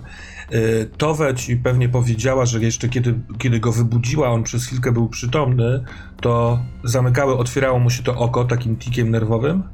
A on jest nieprzytomny. Albo śpi teraz już bardziej. E, był moment, kiedy był przy zmysłach i wypowiadał nazwisko Towe. E, Blomqvist, a Blomqvist, teraz pamiętam, Blomqvist. Mm, tym drugim okiem patrzył w miarę świadomie, co się dzieje dookoła niego, ale przemarznięty bardzo. Już teraz nie jest siny, ale przez długi czas był calutki niebieski. no ja opowiadam, że znalazłam Karla w, w tym śniegu, że prawdopodobnie leżał tam, nie wiem, jakiś dzień, y, twarzą do ziemi, jak go przenieśliśmy, no i tak. Przystępują do oględzin. Mhm. Oględziny są aż na dwie szóstki. Doktor w formie. Od rozwiniętej walki wręcz knykcie po, posiniaczone, ale e, e, e, jednak nadal widzi sprawę. Jeszcze jedna rzecz, do której docierasz, to to, że na prawej ręce ma oparzenia. Te oparzenia obejmują palec wskazujący, palec środkowy i kciuk. I to są takie, no wydaje ci się oparzenia, taka ewidentnie cieniutka różowa skóra na tych paliczkach. E, I tak, kiedy oględziny sprawiają, że e, on odsypia e, przemarznięcie.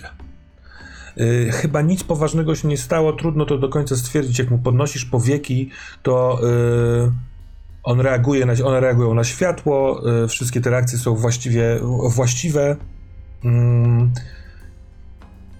więc poza tym, że trzeba by mu tutaj jakoś opatrzyć tą głowę i obserwować, czy nie ma czegoś poważniejszego, co się nie da jakby przy, przy, przy śpiącym takim człowieku y, zarejestrować, to wszystko jest w porządku. Można go wybudzić i on może też uczestniczyć w waszej rozmowie w salonie, okryty tymi kocami, pijąc sobie ciepły napój. A te szóstki, które... W, w, Wstrząśnienia mózgu nie ma. no właśnie, y, y, trochę to rozszerzmy w przyszłość. Y, Ty masz z sukcesem obserwację od teraz w przyszłość, żeby stwierdzić, czy trzeba się nim zająć, czy też nie. Ja ci to powiem, podpowiem po prostu potem. Dobra? Dobrze.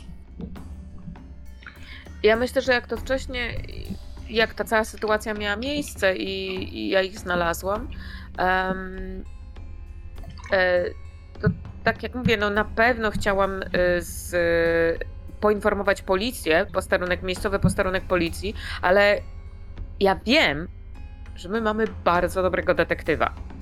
I mimo to, że poinformowałam policję, bo pewno takie są procedury, e, ja nie chcę, żeby oni na razie nic sprawdzali. Ja mówię, poczekajcie, to jest oczywiście nasza posesja, więc y, my.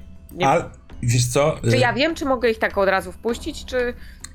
Na pewno, y, zanim poszłaś wezwać policję, to Algot wyraził, nie wiem, widząc cię ubierającą się czy cokolwiek, żeby lepiej nie iść. Najpierw ustalcie, czy chcecie, czy nie chcecie, bo Linea wam przekazała klucze, ale czy to jest załatwione zupełnie formalnie? Czy ktoś nie będzie krzywo patrzył na mieszkańców y, tego zamku? O- On sam nie jest pewien i chciałby, żebyście wy to przegadali i postanowili wspólnie, No czy dobrze, chcecie, no dobrze, w wiesz, takim otwierać ja, jestem, jestem niepewna, pewno dlatego jeszcze bardziej się denerwuję, więc jak oni przyjechali, to ja od razu do detektywa i mu o wszystkim opowiadam, jakie ślady znalazłam w międzyczasie, kiedy e, doktor opatruje. To ja opowiadam, to było to, to było to, to było tu, nic nie ruszałam, starałam się nie chodzić po śladach. I koza też nie Dobrze. chodziła. Wysłuchajmy świadków. Algot pracował gdzieś na pierwszym piętrze, sprzątając. Usłyszał, że ktoś wszedł i był absolutnie przekonany, że to y, wy. Bo to było, jak, jak mu powiedzieliście, jaki jest dzień tygodnia, to mu się to potwierdziło, że to było po prostu wczoraj wczesnym wieczorem, jak się zrobiło ciemno. I kiedy zszedł na dół, to zobaczył dwóch mężczyzn, y, jednego trochę starszego, takiego w wieku 40 paru lat, y, drugiego młodziana, 20-paroletniego, którzy mieli y, pistolety, zagrozili mu, kazali pójść do tego salonu, posadzili go na krześle i go przesłuchiwali. Byli z nią jeszcze, były z nią jeszcze dwie osoby. Kobieta przed trzydziestką, bardzo ładnej urody, oraz facet, który doszedł trochę później, właśnie on przyszedł z ogrodu i Algot mówi, że usłyszał w pewnym momencie, jak już został posadzony na tym krześle, krzyk Karla: Hej, co ty robisz? I po chwili usłyszał upadające ciało. Buch, I zaraz przyszedł ten e, jeszcze jeden mężczyzna. Algot dopytywał, co się stało Karlowi Foresterowi, ale ten, ci złodzieje nic mu nie chcieli e, powiedzieć. Al, ten Karl Forrester od razu dopowiada, że on z kolei pracował nad truciznami w szklarni i zobaczył obcego mężczyznę, więc stanął w drzwiach i się mu zaczął przyglądać i zobaczył, że on idzie ze strzelbą. Ma strzelbę oraz trzyma w ręce, którą trzyma pod lufą, wiszącą taką niewielką lampę i się rozgląda po tym ogrodzie. No, i- skojarzenie miał takie, że po prostu jakiś złodziej albo ktoś w prawie. Więc krzyknął, ej, co ty tutaj robisz? E, ten ktoś wymierzył strzelbę, więc Karl wyszedł w, w jego stronę, natomiast ten mężczyzna, nie czekając, chciał wrócić, pobiec do domu, więc Karl bohatersko rzucił się za nim. I fart, nie fart, Karl szybko bardzo myśląc, wziął z tej szklarni na palce truciznę, którą mieszał, rzuciwszy się w pogoń, bardzo chciał złapać go w jakąkolwiek część odkrytą ciała, bo wiedział, że to jest trucizna, która tak działa, że z opóźnieniem wywoła oparzenie. I udało mu się to. Kiedy złapał tego kogoś, to ten ktoś, nie wiedząc, że to parzy, bo wtedy jeszcze nie parzyło, odwrócił się i go kolbą tej strzelby uderzył w głowę. Natomiast z opowieści Algota wynika, nie Algota, tylko Karla, że ktokolwiek by to nie był, będzie miał na przedramieniu takie ślady, jakie Karl Forrester ma na palcach. Mm, cóż dalej? Dalej Karl już więcej nie, nie opowie, ponieważ on tak jak zasnął, tak y, zasnął. Natomiast jeśli chodzi o mm, opowieść Algota. Około 30-letni mężczyzna, wysoki, chudy, dziwnie chodzący, tak jakby miał coś, jakiś problem, może z biodrami albo z kręgosłupem, wysławiający się bardzo mądrze, yy, dużo mądrych słów. Rozbój i napaść nie pasuje do kogoś takiego zupełnie. Starszawy ten facet, niski i okrągły, łysiejący z bokobrodami, yy, taki arogancki, też w szlachecki sposób. On niewiele mówił, ale to on rządził całością. Wyda- Mówił na przykład koniec, albo powiedział wyciśnijcie to z niego. Zaraz powiem wam, co wyciśnijcie. Kobieta w okolicach trzydziestki, no, y, aż biło od niej szlacheckie dostojeństwo, taka e, wyniosłość, ale bardzo piękna i radosna. Ciągle uśmiechnięta, trochę się zachowywała, jakby tu się nic nie działo poza, o, ciekawą przygodą. I ten młody, y, około 20-letni, y, w miarę atletyczny, ale w okularkach takich okrągłych, y, co sugeruje jakiegoś takiego, nie wiem, czytacza albo kogoś, ko- kogo przynajmniej stać na y, okulary, kiedy oczy się psują. I to on głównie zajmował się Algotem, bo oni od samego początku, y, po, po tym jak się rozeszli po całym domu, wrócili do salonu i kazali pokazać Algotowi, gdzie są skrytki. Algot nie wiedział, o jakie skrytki chodzi, w sensie oczywiście blefował, ale go y, y, cisnęli, cisnęli. W końcu wyszło, że tak naprawdę chcą książek. Ma, ma ich zaprowadzić do bibliotek, bo wiedzą, że jest ich tu kilka. Algot nie wiedział, szedł w zaparte, że nic y, nie zrobi i w takim wypadku ten najstarszy, grubszy właśnie młodemu powiedział załatw to. Jak tu wrócę, to ma nas oprowadzić po wszystkich miejscach, w których są książki. I sam poszedł szukać. Ta kobieta poszła z nim, a obaj pozostali mężczyźni, młody i ten trochę starszy, wysoki, dziwnie chodzący, bili Algota, głównie ten młody. Tłukł go, y, groził nożem. Algot mówi, że jest jakiś koszmarny to mężczyzna, taki jakiś sadystyczny czy coś takiego. Ale y, Algot mówi, że on był gotów nie pęknąć, bo on jest. On wie, że to jest towarzystwo, on tego nie odda. Natomiast jak przyszedł ten e, e, grubawy starszy i powiedział, że zaprowadzisz nas do, do wszystkich miejsc, gdzie są książki, albo cię zabijemy i tak znajdziemy te wszystkie miejsca. Algot mówi, że postanowił, że on ich zaprowadzi do tych, do tych książek, głównie po to, żeby zobaczyć, co oni znajdą, co oni zabiorą. Bo no bez sensu, żeby oni i tak myszkowali sami po, po domu, podczas gdy on będzie tutaj, nie wiem, zabity, otruty czy coś takiego. Trochę się czerwieniejąc, czy uznajecie, że to był dobry powód, czy nie, czy nie wiem, zobaczycie, że on to może ze strachu zrobił, czy też nie, ale on mówi, że rzeczywiście zaprowadził ich, oczywiście tylko do tych trzech, które są i tak łatwe do znalezienia. E, I ci ludzie nie zabrali nic cennego, żadnych żyrandoli, żadnych obrazów, e, biżuterii, czy broni, czy, czy czegoś takiego. Wzięli tylko jedną książkę, którą znaleźli w jednej z tych bibliotek. I ta książka nazywa się Homo Ferus, czyli Człowiek Dziki, autorstwa niejakiego Linneusza. O Karolu Lineuszu i o tej książce niektórzy z Was, y, pewnie głównie Rikard, y, ale może też trochę Towe, mogliście słyszeć, bo to księga sprzed ponad 100 lat y, i jest to zapis podróży badawczej takiego właśnie akademickiego y, badacza kultur, który pojechał na północ Skandynawii i po kilku latach wrócił, spisując, spisawszy jakby nie ludzi, których spotkał. I absolutnie niedarzona szacunkiem przez y, koła naukowe, jakby wszyscy mówią, że to jakaś, jakiś stek bzdur i fantastyka. Natomiast odkąd wy jesteście widzącymi, jest to dosyć jasne, że to spisał to widzący. Może więcej informacji jest do zdobycia, natomiast y, Algot jest pewien, że do tej książki to po, po to tu przyszli i z tym wyszli. Ciekawe. Jest jeszcze jedna rzecz. Pewnie nieistotna, ale mo- może się panu przyda, panie Ricardzie, wszak jest pan sławnym detektywem. Ja takich rzeczy nie rozumiem. Ten młody właściwie cały czas gwizdał, nucił utwór muzyczny, pie- pie- pieśń, jak to teraz nazywają.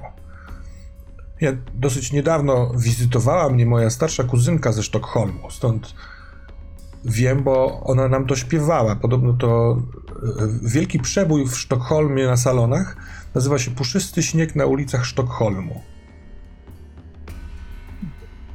Tu w Uppsali tego jeszcze nie słyszeliśmy. E, e, Nie słyszałem o tym, żeby ktoś tutaj to grał, ale właśnie kuzynka mówiła, że tam grają to w, w gospodach, w restauracjach, na balach.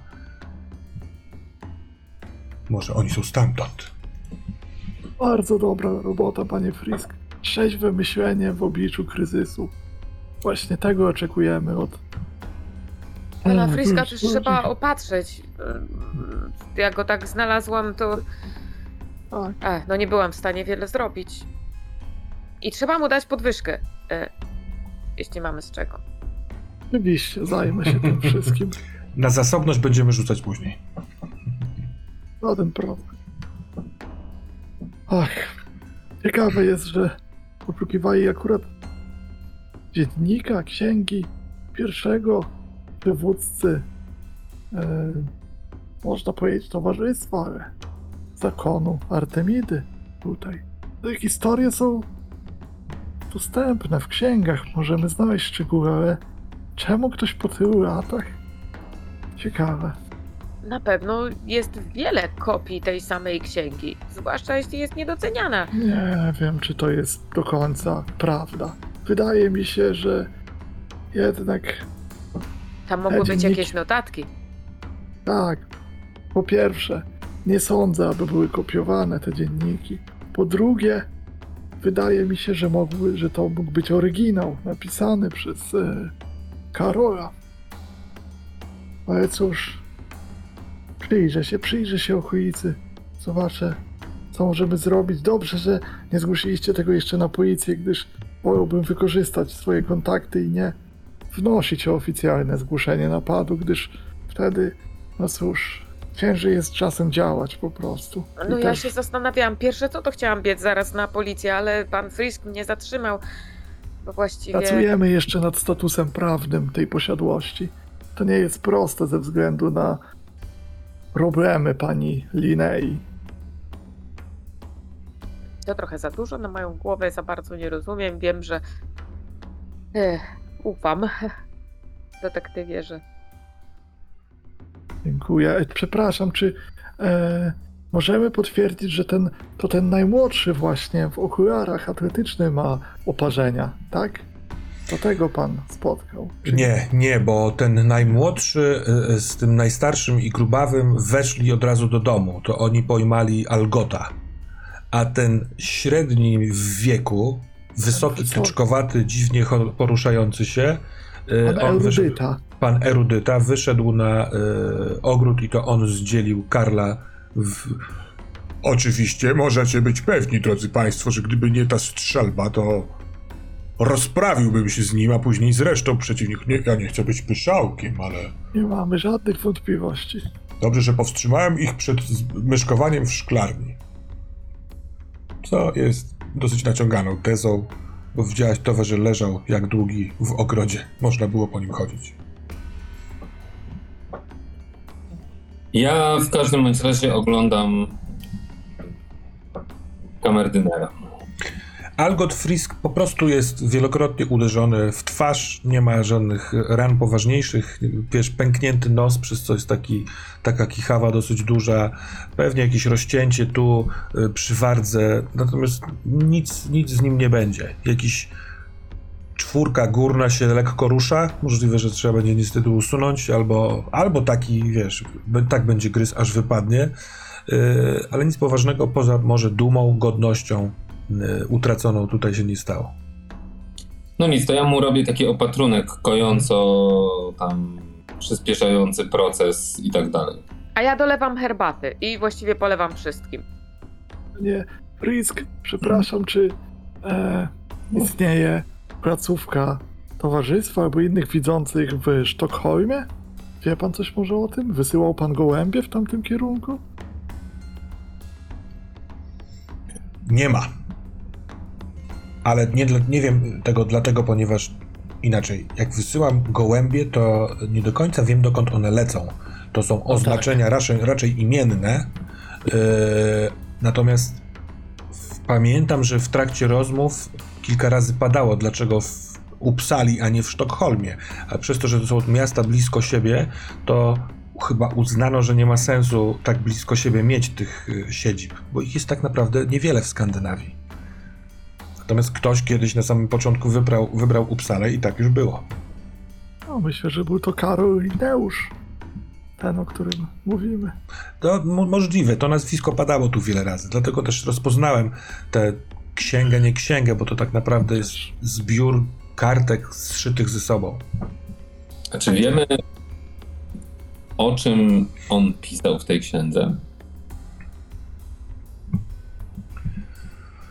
Dałoby radę znaleźć y, na przykład jej kopię, żeby poczytać? Możemy. To już Skoro bym, to jest zbiór kartek, to pewnie była to pisana ręcznie księga, tak? Wiecie co, jest tak, jesteśmy e, jednocześnie w sesji siedzibowej i jednocześnie w takim zalążku powstającego zaproszenia do następnej tajemnicy. To pytanie, które teraz zadajecie, ani Algot Frisk, ani Karl nie znają odpowiedzi, więc żeby uzyskać odpowiedź, będzie, będzie potrzebny w pewnym momencie test poszukiwań informacji. Czy to zrobicie Mhm. jakkolwiek będziecie chcieli to zrobić. Natomiast wy sami prywatnie więcej nie wiecie, poza tym, co powiedziałem, że on wykonał badawczą wyprawę na północ Skandynawii, po kilku latach wrócił i miał spis wielu, wielu różnych postaci nieludzkich. Dowiemy Czyli się o tym. Tak. A za szczegółami trzeba trochę pogrzebać. Więc tak naprawdę moje pytanie jest, jest, ma, ma dwa e, kierunki. Czy chcecie robić coś teraz jeszcze, spróbować wypytać, rozejrzeć się, zrobić coś w tym kierunku, czy na przykład zaproponować scenę, w której się leczycie, albo fizycznie, albo stanami, albo jakąś roleplayową scenę? Ja bym chciał jeszcze w tej scenie, a właściwie to będzie coś, co się przeciągnie, więc pewnie będę tym zajęty, e, ocenić, co tu się stało, przeszukać po prostu po okolice, zobaczyć, czy coś jeszcze nie zniknęło, czego nikt nie widział, ale też poszukać jakichś e, pozostawionych przez nich śladów po prostu. Taka typowa robota detektywa. Mhm. Ocenienie miejsca zbrodni. Dobrze. Jakie przedmioty, które zostawili, albo coś, co. No. Ja jednak jestem dość zmiażdżony psychicznie, zmęczony i roztrzęsiony. Idź do ogrodu. tym, Tak czy owak będę chciał y, zadbać o to, żeby się nieco uspokoić i podleczyć, ale jednocześnie, y, bo myślę, że nie jest to czynność, która będzie, zwłaszcza na fizyczne leczenie, jakoś ujemnie wpływać, chciałbym y, w takim razie rozpocząć poszukiwania w naszej bibliotece w celu odnalezienia jakichś informacji a propos tej książki i co tam ewentualnie mogło być. Ewentualnie jakichś Mhm. innych książek Lineusza, w których ewentualnie mogłyby być jakieś odnośniki do tego, nie? Dobra. Y, I rzeczywiście możemy to tak trochę rozciągnąć w czasie. Na zasadzie ja rozumiem, że ty Niklas odpoczywając, ewentualnie lecząc się, to nie musi się dziać teraz w jeden wieczór. Na przykład twoja Tak. akcja, Ricard, tak, tak, ponieważ ty zanim y, zrobicie porządek, musisz to przejrzeć, oczywiście, ale możemy myśleć też szerzej w czasie. Towe i Liv, co robicie? Ja chcę się na no też podleczyć psychicznie. Mm, Skoro mamy dwa przybytki do leczenia psychicznego, to e, tak. Chcę się podleczyć psychicznie, chcę pójść do ogrodu albo do tomotlarni, ale zdecydowanie nie wtedy, kiedy będzie tam Niklas, bo unikam go. I Mhm. to nie wiem, czy to ju- już jest wi- widoczne, czy nie, ale Liv zaczęła unikać Niklasa e, dość mocno i ogólnie jest bardzo taka nieobecna. Wie, że za bardzo tutaj się nie przyda i gdzieś tam sobie opłotkami chodzi. Dobrze, to będę potrzebował, żebyś wybrała czy do ogrodu, czy do motylarni oraz czy chcesz, żeby tam był ktoś z tobą. Wiem, że nie Niklas, ale na przykład Mhm. Tove albo Ricard, albo Algot, albo yy, Karl. Hmm. Nie, jakby ja na to nie naciskam. Mhm. Możesz chcesz, może Mhm. chcesz mieć samą, wiesz, sa- sama scenę z wiewiórką, no nie? Y, Żebyśmy ją ożywili, ale pomyśl sobie Wygoni. chwilkę i powiedz. Natomiast Tove, co ty y, masz w planach najbliższych? Yy, No cóż, ja też na pewno chciałabym się wyleczyć i psychicznie, i fizycznie. Leczenie psychiczne mam pomysł na mój przedmiot, więc wykorzystałabym to i mam pomysł na scenę. Natomiast leczenie fizyczne yy, znowu z opuszczoną głową yy, i taka, bo się zastanawiałam nad tym bardzo długo. Oczywiście idę do lekarza. Mhm. Dobrze. To zacznijmy w takim razie od twojego, Ricardzie, y, testu na śledztwo. Patrz, to mam. Wiem, wiem. Daje mi kostkę. Zapominam o, tym ciągle. Prawdę mówiąc, nie wiem, jeżeli nie, przeszko- nie przeszkadza ci to, y, Algot chętnie y, by pomógł. Na przykład mógłby pokazać, gdzie ich prowadził. On, to- on to oferuje, chętnie. wiesz, werbalnie, no nie? Bardzo chętnie. Mhm. Chociaż jest nadmęczony. Kurde, jak to zrobić? Nie, dobra, musimy. Okej, nie będę. Trudno, wykorzystam tą pomoc. Myślałem, czy nie zrobić tego rano. Myślę, że to poszukiwanie się przeciągną jednak na e, światło dzienne, bo Mhm. teraz skupię się na wnętrzu. Mhm. Eee, siedzimy, żebyśmy mogli zacząć też tu żyć i sprzątać, więc obejrzę najpierw, czy w- do pokoi naszych nie wchodzili, żeby już osoby, które z nich korzystają, mogły tam sobie ruszać rzeczy. Więc Mhm. tak to zrobię. Dobra, dobra. Ty, ale gotowy, friskowy y, pomocnik to jest kostka, czy nie? Bo nie jestem pewien, jak to działać ma. Ja myślałem raczej o kolor, kol, kolorze No do jest ewentualnych scen. Okej, jestem to okej.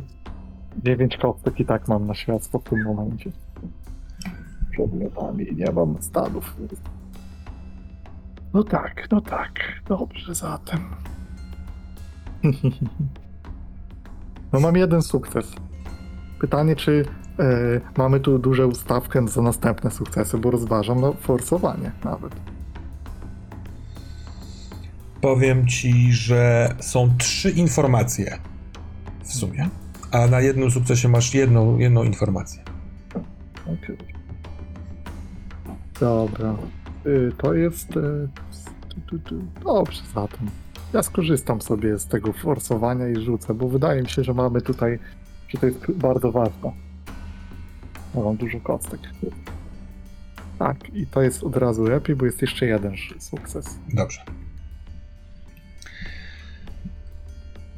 A więc y, przechodzicie najpierw po, ty, po tych wszystkich miejscach, które Algot, y, w które on w końcu ich zaprowadził. On ci krótkimi zdaniami, ale opowiada no, traumatyczne przeżycie. On cały czas szedł, wiesz, pod lufami, popychany. Dziwiło go, bo była w tych ludziach inteligencja i wychowanie. Nie było takiej dzikości, którą można skojarzyć z napadem, z napadem z bronią, taką bezwzględnością. Nie, było coś wyrafinowanego, wyrachowanego i zimnego. I dostrzegasz, że miejsca, do których prowadzicie, są zabałaganione, bo najprawdopodobniej właśnie przerzucali sobie przedmioty, zostawiając je na ziemi, ale rację ma Algot, bo sp- wszystko sprawia wrażenie, że e, ukradli tylko jedną rzecz, bo jest, jest moment, w którym ten bałagan się kończy, tak jakby oni robili bałagan idąc, a w pewnym momencie coś sprawiło, że przestali robić dalej bałagan. Widocznie znaleźli to, po co przyszli. I później, jak zeszliście z powrotem na dół, ty pro- prosiłeś o obejście domu, żeby zobaczyć, czy na przykład oni byli w innych miejscach, zanim prowadził ich Algot, to też zobaczyliście właściwie ślady bałagan- bałaganiarskiego poszukiwania. Ale to, co wypatrzyłeś i co jest nieco zaskakujące, to w kuchni nie, ty- nie, w, nie w kuchni, co. Bo kuchnia e, ze z tego sa, salonu się wchodzi przez hol do kuchni po drugiej stronie i z kuchni do spiżarni. Więc to jest jednak trochę kawałek drogi. I w spiżarni są, jest bałagan, ale ten bałagan jest innego rodzaju, bo tam jest też sporo śladów krwi. Oraz krwi jest naprawdę dosyć sporo wokół krzesła, do którego przywiązany był Algot, tam gdzie go znalazła Towe. Na dywanie, na stole obok, e, za krzesłem, na zasłonie. I on nie jest obity, ale oni naprawdę musieli siedzieć nad nim. Jest, wyczytujesz w tym desperację, determinację, żeby nie powiedzieć sadyzm bądź dzikość. A druga szóstka, y, sukces drugiej szóstki wynika z porannych poszukiwań. Mm, Ślady y, na tym takim jeszcze, na tej brei śnieżno-deszczowej wskazują, że ktoś ewidentnie chodził po ogrodzie, szukając miejsc, do których można by wejść. I wszedł do y, szklarni, ale bo, bo widać takie chaotyczne dużo śladów, natomiast nie ma tam szkód w roślinach. Raczej ktoś szukał czegoś w stylu, nie wiem, wejścia, skrytki, bo tak samo jest z e, takim pokojem z warsztatem. E, stara altana, e, doszedł do pomostu nad jezioro, pod, na tym pomoście są ślady. Natomiast mm, jest taki budynek przy warsztacie z kamienia, to jest wędzarnia, dawno bardzo nieużywana Algot jeszcze nie robi z niej żadnego pożytku. To jest takie wąskie y, pomieszczenie. Tamten ktoś też wszedł, ale w związku z tym, że no nawet jak się tam świeci, nawet w dzień trzeba tam zaświecić, bo to jest szczelnie, wiesz, zamknięte, to to są po prostu kamienie i takie druty, na których wieszano y, niegdyś y, mięcho czy ryby. To ten ktoś wszedł, zrobił dwa kroki i się zatrzymał. A ty zobaczyłeś, że jeden z kamieni nisko przy ziemi, po drugiej stronie jakby od wejścia, ma, jest nadkruszony. Te wszystkie kamienie, które tworzą ściany są bardzo zszadziałe, takie ciemne, a ewidentnie jeden ma takie pozdzierane kawałki, tak jakby ktoś kłuł w kamieniu. I kiedy chcesz to sprawdzić, zbadać, dotykasz to najpierw może jakimś patykiem czy coś takiego, to to jest kamień ruszający się i zapierając się o coś, o, o, o to taki ścięty kawałek tego kamienia czymś, może swoją laską, odczuwasz, że jest y, moment nacisku, kliknięcie i ten kamień się przekręca, a podłoga, y, która jest przysypana ziemią przy tamtej stronie, puch, tak jakby odchyla się w dół, tworząc małą szczelinę. Odkryłeś tajne przejście kiedy tam ruszasz potem delikatnie ziemią i tą podłogą, to widać, że ona jest tak zmajstrowana, że odchyla się i kładzie się na dwóch pierwszych schodkach i bardzo można jakby pochylając się albo, albo kucając zejść do jakiegoś podziemia. Badanie ewentualnie tego zostawmy na chwilę na później, ale z poszukiwań znalazłeś takie dwie rzeczy. Dobrze. Ok? Mm, to może w takim wypadku Towe i Niklas y, macie wspólny, e, e, e, wspólną scenę. Bo Towe przychodzi do Niklasa. Możemy tak teraz zrobić? Przepraszam, jeszcze dodam jedną rzecz, bo Mhm. przecież się forsowałem. Należy mi się stan, prawda? E, tak, zapomniałem spytać, jaki to stan?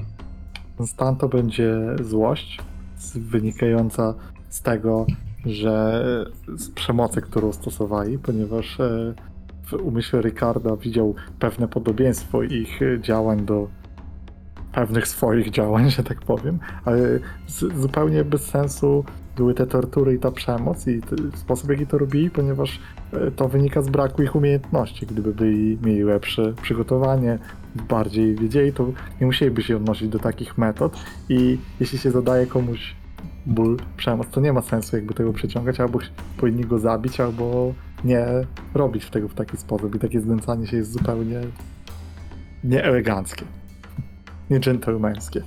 A ty się dzielisz, dziwna myśl. chce, dzielisz się tym na przykład z Algotem? Chcesz z tego zrobić, nie wiem, dopytkę czy przesłuchanie? No przesłuchanie to za mocne słowo, no nie?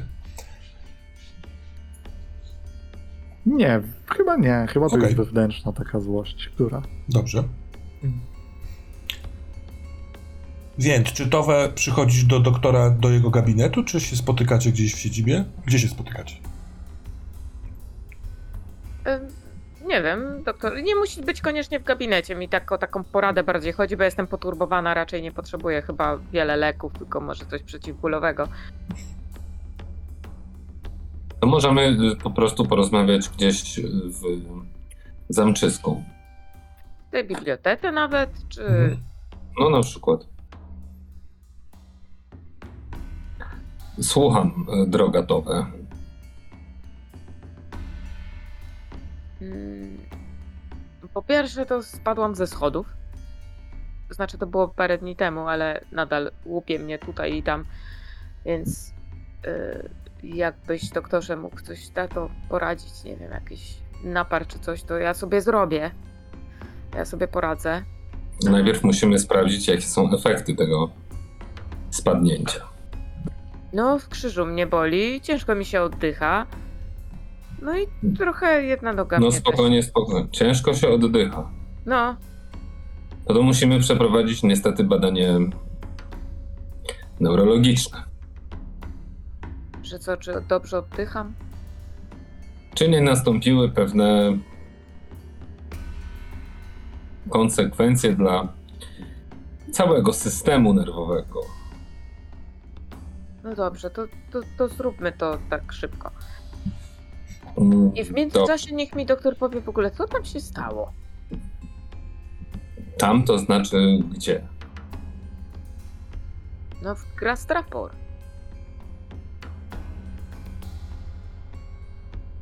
Przyszedł. Nie, nie, nie bardzo rozumiem. Uczestniczyliśmy razem w tych, w tych wydarzeniach. Pytasz o moją interpretację? Nie, nie, nie, nie, nie. Co się w doktorze stało? We mnie. We mnie Tak. się nic nie stało. Zostałem tylko po prostu wielokrotnie obrażony. A, aha, no nie, no to rozumiem. Znaczy, nie rozumiem, ale rozumiem. Jest, jest doktor człowiekiem wykształconym i na pewno długo pan pracował nad tym, żeby, e, nie wiem, tą wiedzę i, i te umiejętności osiągnąć, panie Johansson, więc tak, to, to przykro, że nie docenili. To absolutnie rozumiem. Nie Ale musieli... to wszystko, tak? Y, Mówiąc szczerze, to poza jednym atakiem werbalnym, którego się niewątpliwie dopuściłem, gdyż zostałem wyprowadzony z nerw,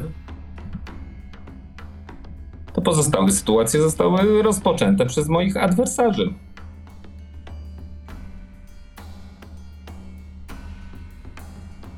A czy tak jak. O, ja już jestem stara, ale trochę się naczytałam, może trochę za dużo romansów, a tam.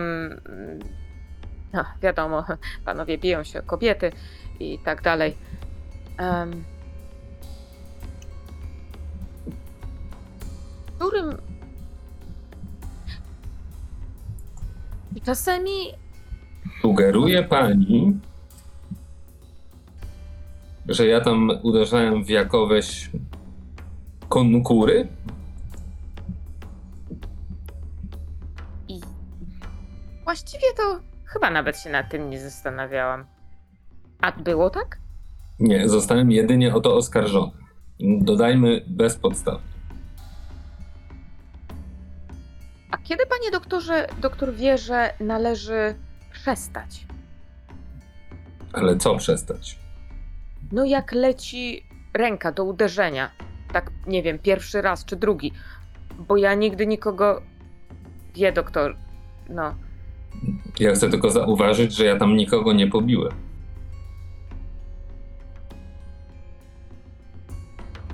No nie wiem, widocznie plotki. Sołtys rzucił się na mnie, dostał ostrzegawcze uderzenie i na tym się cała awantura zakończyła. Natomiast co do młynarza. Młynarz rzucił się na mnie bardzo rozsierdzony, podejrzewając mnie o to samo, o co ty mnie podejrzewasz, czyli że przybyłem tam w celu napastowania jego córki. I rzucił się na mnie. Zastosowałem więc nauczony odpowiedni unik połączony z podcinką i wylądował w błocie. Na tym zresztą cała bójka się zakończyła. E, No, no więc właśnie, bo ja o to pytam, czy jeśli pojawia się taka złość, nawet taka, mm, nie wiem, e, no taka w afekcie, to kiedy wiadomo, że przestać? Czy, czy to tego się doktor nauczył, czy to tak sama, nie wiem, ciało mówi, że teraz już koniec jest? Bo na przykład tutaj taka e, pana Algota tak pobito, ale dotkliwie, ale ktoś w końcu przestał. E, Kiedy. No właśnie, kiedy. Nadal nie do końca rozumiem ani o co pytasz, że pozwolę sobie tak przeskoczyć na ty, ani dlaczego mnie. Dlatego, doktorze, że po prostu, no. Niosło pana, panie Johansson, i myślałam, że ma pan jakieś techniki, które powodują, że to się zatrzymuje, bo w książkach tak pisa pisali, że biją się prawie na śmierć, tak? Strzelają, no nie wiem. Mówiąc szczerze, w Uppsali jedyne bójki, jakie do tej pory toczyłem, to w naszym, nazwijmy to nieformalnym towarzystwie, w którym ym, uprawiamy boks dla sportu i ułagodzenia nerwów oraz aby utrzymywać odpowiednią kondycję fizyczną. To już bardziej. y, Ale też w Uppsali, gdy idę na wizytę do pacjenta, to moje kompetencje nie są podważane. Brak szacunku nie jest wyrażany expressis verbis. A pacjenci odpowiadają na zadane pytania i przynajmniej udają, że stosują się do zaleceń. No dobrze, to, to proszę mnie w takim razie obejrzeć, a, a tak następnym razem, jak nie wiem, jakiś pacjent będzie wyjątkowo grubiański, to nie wiem, czy nie mówiła panu na przykład mama nigdy, że głupszemu trzeba ustąpić? Yy, drogatowe ustępowanie głupszym zazwyczaj kończy się znacznie gorzej. I jeśli ham wchodzi do pokoju, to nie znaczy, że trzeba mu na wszystko pozwalać. Tylko dlatego, że jest hamem. Mam nadzieję, że doktor tu niczego nie insynuuje. Ja się już w takim razie zamknę. Y, Jakby mnie pan doktor obejrzał, to byłabym bardzo wdzięczna. Y, Do tego będę musiał otworzyć moją torbę i wyjąć młoteczek, więc proszę się nie denerwować. Potem Towe na pewno zbladła i usiadła. I zaczyna się denerwować. Ta rozmowa to doskonały, doskonały wstęp do badania starszej pani młotkiem. Młoteczkiem. Młoteczkiem. Y, Różne są perspektywy. Ale dobrze, zamieńmy to w rzut y, i panie doktorze, za pomocą medycyny wystarczy jeden sukces, żeby wyleczyć bodaj dwa, z tego co pamiętam. Stany czy trzy nawet? Nie, ja Dwa potrzebuję tylko jeden wyleczyć. No to Co mu zawracasz głowę? I jest jeden. tak, starczyłoby nawet na trzy według tabelki. Wow. A więc wychodzisz jak nowa. Wiedziałam, że na zręcznych y, y, palcach doktora można zawsze polegać. Na młoteczku. Aczkolwiek. Aczkolwiek martwi mnie. Utrata równowagi.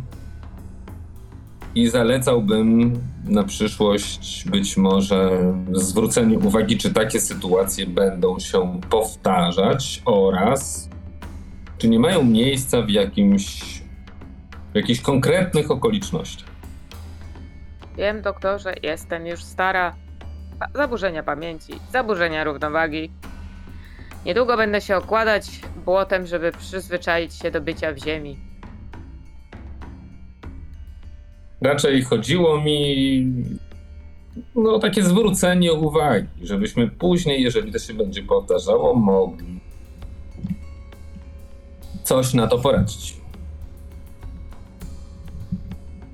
Dziękuję bardzo za radę. A w ogóle, a jak się y, pan, panie, y, czuje teraz, panie Johansson? Ja Wszystko? nic nie jest w porządku.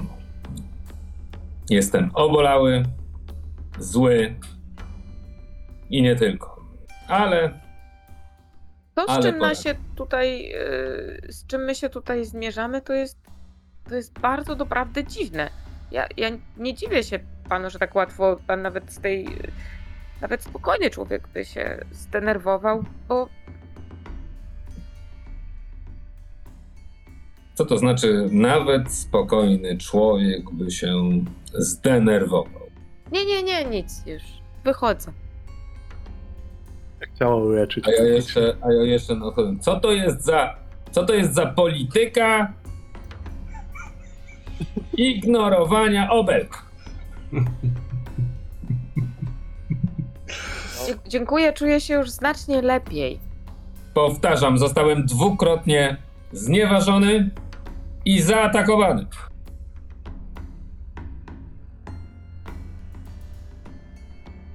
Chyba z akceptacją takich sytuacji y, uczymy się żyć, panie Johansson. Po prostu Przyjdzie to z wiekiem, przyjdzie.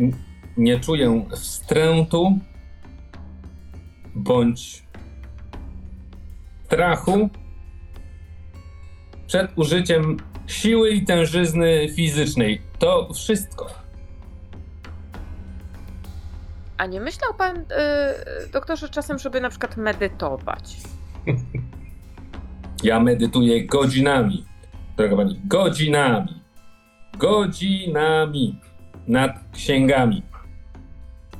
I to I się na- chwali. I to się chwali, ale tak zamknąć się w swoim, y, y, y, swoim zamku nicości, otoczyć się przestrzenią i nie myśleć o niczym, tak się po prostu zagłębić w siebie. Zapraszam do mojego nie. gabinetu. Mówiąc e, szczerze, na takie marnotrawienie czasu y, nie mam go. Przyjdzie to z czasem, panie doktorze. To właśnie przyjdzie z czasem. Pokora. Pokora? Och. Och mój Boże. Och mój Boże. Towe, czy ty chcesz tam jeszcze być i coś zrobić z doktorem, czy... Bo jak w ścianę.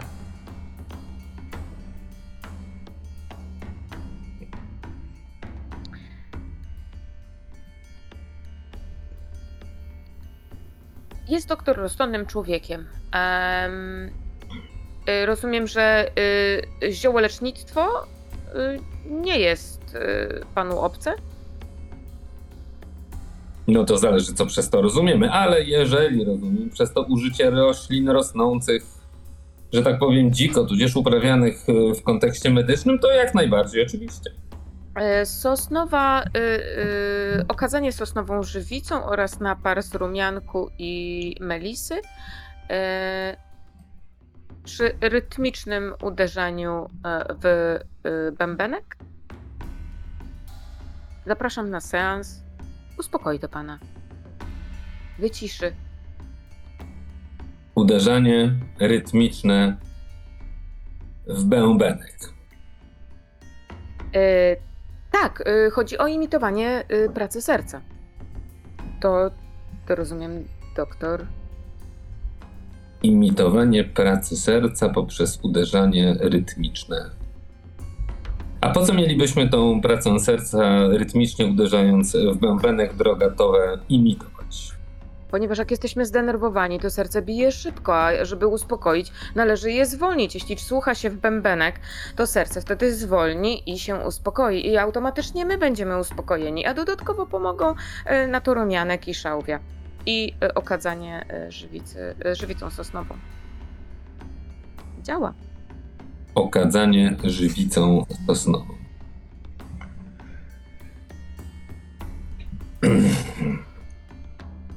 Niklasie, Y, Służę, Pozwolę sobie, pozwolę sobie przemyśleć tą propozycję, jeśli, jeśli pani pozwoli oczywiście. dobrze, to koń, skończmy tę scenę, bo y, ty będziesz przemyśliwał i rzucał księgami, ksi, znaczy kostkami w księgi. Y, Towe wyleczona odejdzie i znajdzie sobie zaraz coś innego. Ale teraz przerzućmy y, oko kamery na Leaf Skogsbarn, która y, właśnie, czy do ogrodu, czy do motylarni, ewentualnie z kim, czy też sama z wiewiórą.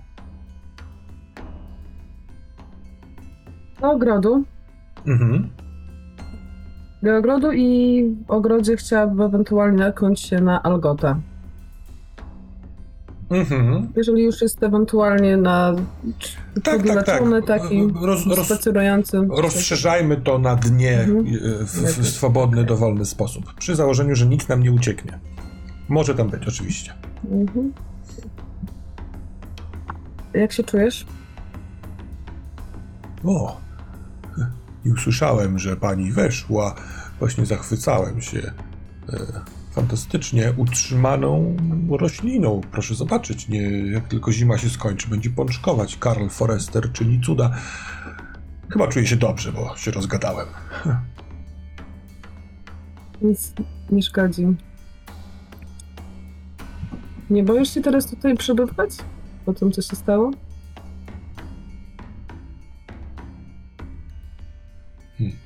Napadnięto cię w miejscu, które teoretycznie jest twoim, naszym domem. Hmm, hmm, hmm, chyba nie boję się, nie boję się. Jestem trochę obrzydzony tym, ale koniec końców chyba nic wielkiego się nie stało. Szkoda książki, rozumiem, i przepraszam za to.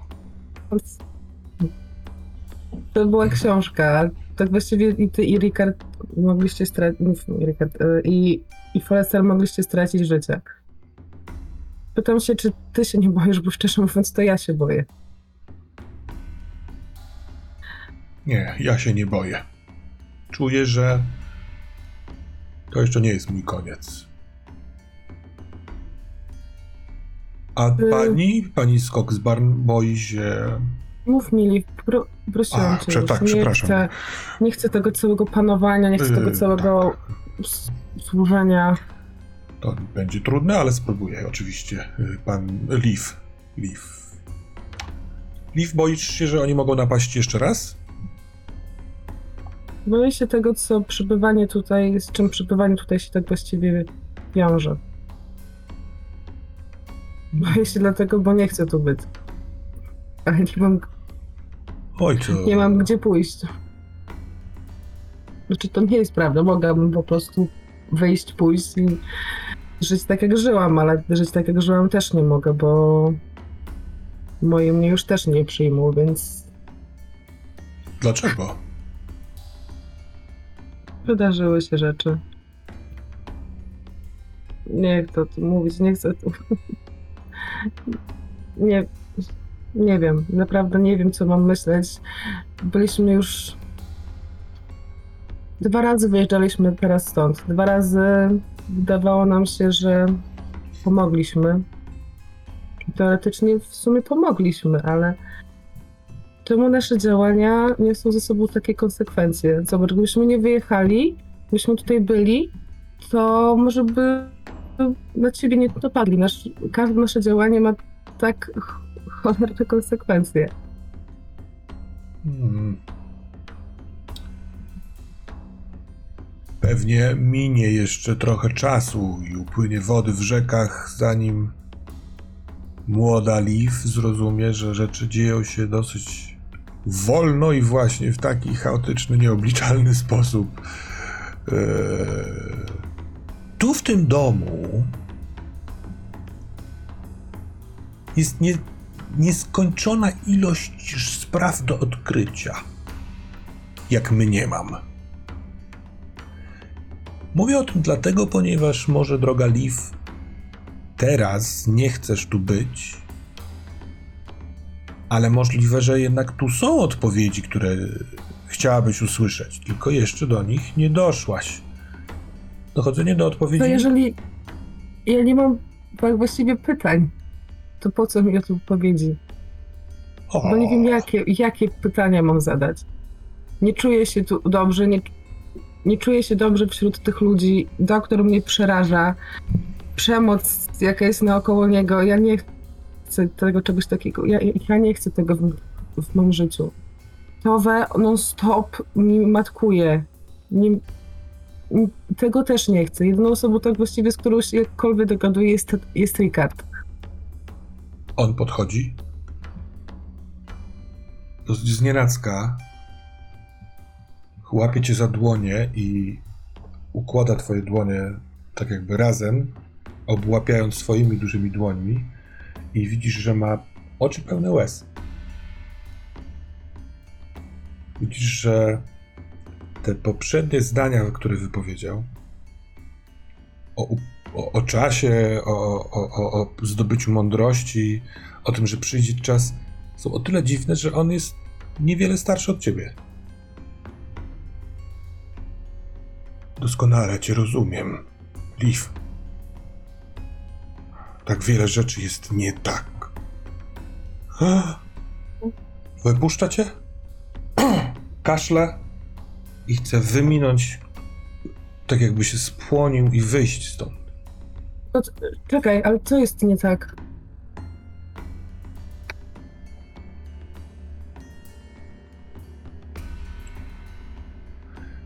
On zatrzymał się w wyjściu, ale postał chwilkę plecami do ciebie, oddychając, uspokajając się. I kiedy się odwraca z powrotem, to światło dnia słonecznego wpada. e, w sensie świeci do, do niego od, od pleców, jest takim konturem tylko. No to, że jesteś otoczona ludźmi, którzy mówisz, że jedni cię przerażają, drudzy są ci niemili, nie wiesz na kim się oprzeć. Taka jest historia tego towarzystwa. Tylko cel, kurz unoszący się z książek, kurz unoszący się z drogi.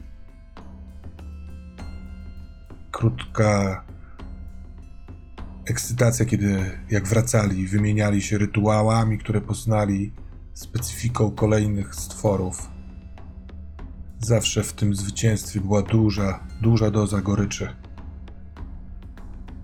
Wygnanie albo czasem zabicie nie wiązało się tylko i wyłącznie z ulgą, ale z dalszymi ranami.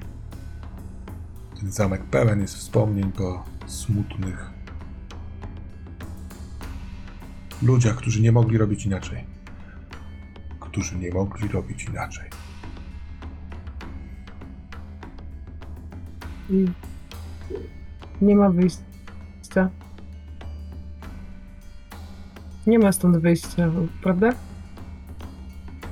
Zawsze jest wyjście. I ja je w końcu znajdę. Odwraca się i wychodzi. Właściwie odchodzi, bo to ogród. Ja siadam gdzieś pod drz- drzewem i zaczynam płakać i płaczę tak długo, aż w końcu jest mi lepiej. O jedną trzecią y, czas skraca wiewiórka, która wy, czując co się dzieje, w pewnym momencie zaczyna po prostu po tobie chodzić. Od karku, pod włosami, po czoło, zawijając tą kitą. Od, próbuje odwrócić twą uwagę od smuteczków. Ale w pewnym momencie może dociera do niej, że tak czasami trzeba i też przestaje się wygłupiać, siada sobie na twoich kolanach i czeka. mówię jej, że wiesz co, może chociaż ty powinnaś stąd odejść. Może ty chociaż powinnaś być znowu wolna od tego wszystkiego.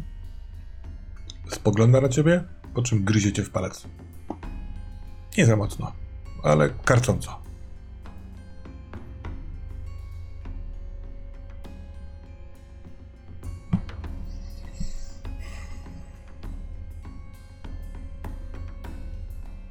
Hmm.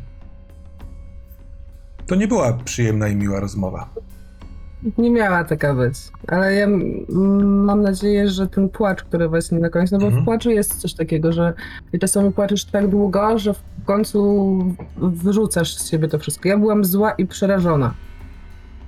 I może to jakoś przynajmniej z jednej strony. Ja nie będę się upierała, że, że dwa strony mogę sobie za to zdjąć, ale chociaż tu Nie, wiesz, złość to zdjęła, wiesz? Wiesz co, y, y, doskonale słyszę, co mówisz. Ten oczyszczający Mhm. płacz bardzo fajnie tu pasuje. Poza tym macie ogród botaniczny, skorzystajmy z niego, tylko wymyślmy właśnie w jaki sposób i ten właśnie oczyszczający Mhm. płacz bardzo mi tu leży. No bo w pewnym momencie właśnie, jak mówisz, jak płaczesz tak długo, aż ci jest lepiej, jest o tyle lepiej, że jest przepiękny biały puch dookoła, bo spadł w trakcie jak tu siedziałaś. Yy, przygotowane przez Karla yy, do rośnięcia, niektóre osłonięte jakimiś materiałami, plastikami, yy, ścieżki do rośnięcia oraz twoja wiewiórka i jest ci lepiej. I wylecz sobie oba. Ogród zrobił swoje. I No teraz po, poproszę cię, Niklasie, o rzut na twoje badanie ksiąg w kwestii Lineusza, tak? I tej księgi Homoferus, bo rozumiem, że tego miało dotyczyć, dotyczyć twoje badanie. Jak najbardziej.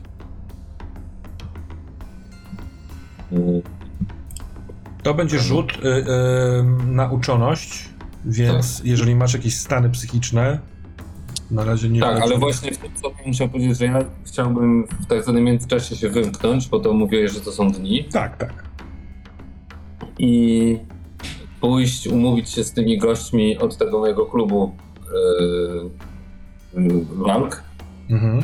bo ja tam się leczę psychicznie właśnie, bo tam się wyłączam Chciałbym- zupełnie. Żebyś Macieju miał świadomość, że mamy dostępne ulepszenie motylarni, która dwa stany psychiczne może zdjąć. Tak. Jest przygotowana dla ciebie specjalnie. Ale w motylarni nie wolno boksować. Tam będziesz od razu się boksował z Karlem Feresterem. Ale może, może chcesz to, bo to jest, wiesz... No ale dobra, to w takim razie odpuszczę te, chociaż chciałem to połączyć z tym, że tam dzięki temu, że tam chodzę, to mi się podniosła ta walka wręcz i mam jeszcze, jeszcze jeden Może dodatkowy trening zrób pomysł. sobie w motylkach. Kata, Oddychanie. bokserskie kata. E, ale dobrze, e, no, no dobrze, to umówmy się, że e, idę przemyśleć do motylarni całą sytuację. W zasadzie przez przypadek tam trafiam. E, łażąc gdzieś tam po okolicy i mm, ale ja tam czerpię siłę z, z samotności z tymi stworzeniami, które y, obsiadają mnie. I to y, wprawia mnie w zachwyt. Absolutnie. Nie kwestionują twojego y, wykształcenia. Dokładnie. Więc, więc stawiam, zaczynam poruszać się wolno. Bardzo. Najpierw w ogóle staję bez ruchu, ale później jak widzę, że one faktycznie podlatują, siadają i coś tam, to zaczynam też tak poruszać się bardzo wolno i patrzeć, jak wolno muszę się poruszać, żeby one nadal siedziały na mnie. Więc wykonuję taki Płynienie po- akcji serca. taki, tak jest, taki powolny taniec, trochę podobny do takiego ćwiczenia tai chi. Tylko zupełnie nie wiedząc, że w odległych Chinach e, starzy Chińczycy i młodzi coś takiego robią. Tylko, że tu jest to o tyle ciekawe, że wokół fruwają oraz siadają na mnie e, różnorakie modele. Mhm. A co powiesz na to, żeby. mm, że to, to, to miejsce, jak wyjeżdżaliście, w ogóle nie było takiego miejsca, ale to jest ten Mhm. pokój, w którym jakiś już czas temu e, chyba Liv została zaprowadzona przez e, Algota do pokoju z drzewem. Że e, e, Algot pozwolił Karlowi zrobić, jakby znieść motyle do pokoju z drzewem. Tu jest bardzo duże takie okno narożne, więc jest tu dużo powietrza. Oczywiście to zamknięte, żeby te motyle nie uleciały. Jakoś tam ewentualnie rozchylone dla świeżego powietrza, ale tutaj z ziemi wyrasta dosyć duży pień drzewa i to drzewo w trochę nienaturalny, jeżeli chodzi o wysokość, sposób kończy się małą taką koroną yy, zielonych liści i tam sobie latają motyle, też siadając na tobie. Ale to rozumiem, że tam jest też dużo kwiatów. Nie? Nie, Bo tu, Muszą z kwiatów pić, że tak powiem, nektar. Dobra, tak, tak, tak. To Ale kwiaty, mogą lecieć do... kwiaty są naniesione. Tak, tak, tak. Niech będzie rzeczywiście. Tutaj y, Karl Forrester naniósł donicę z kwiatami, zrobił takie podłużne przy y, ścianach doniczki.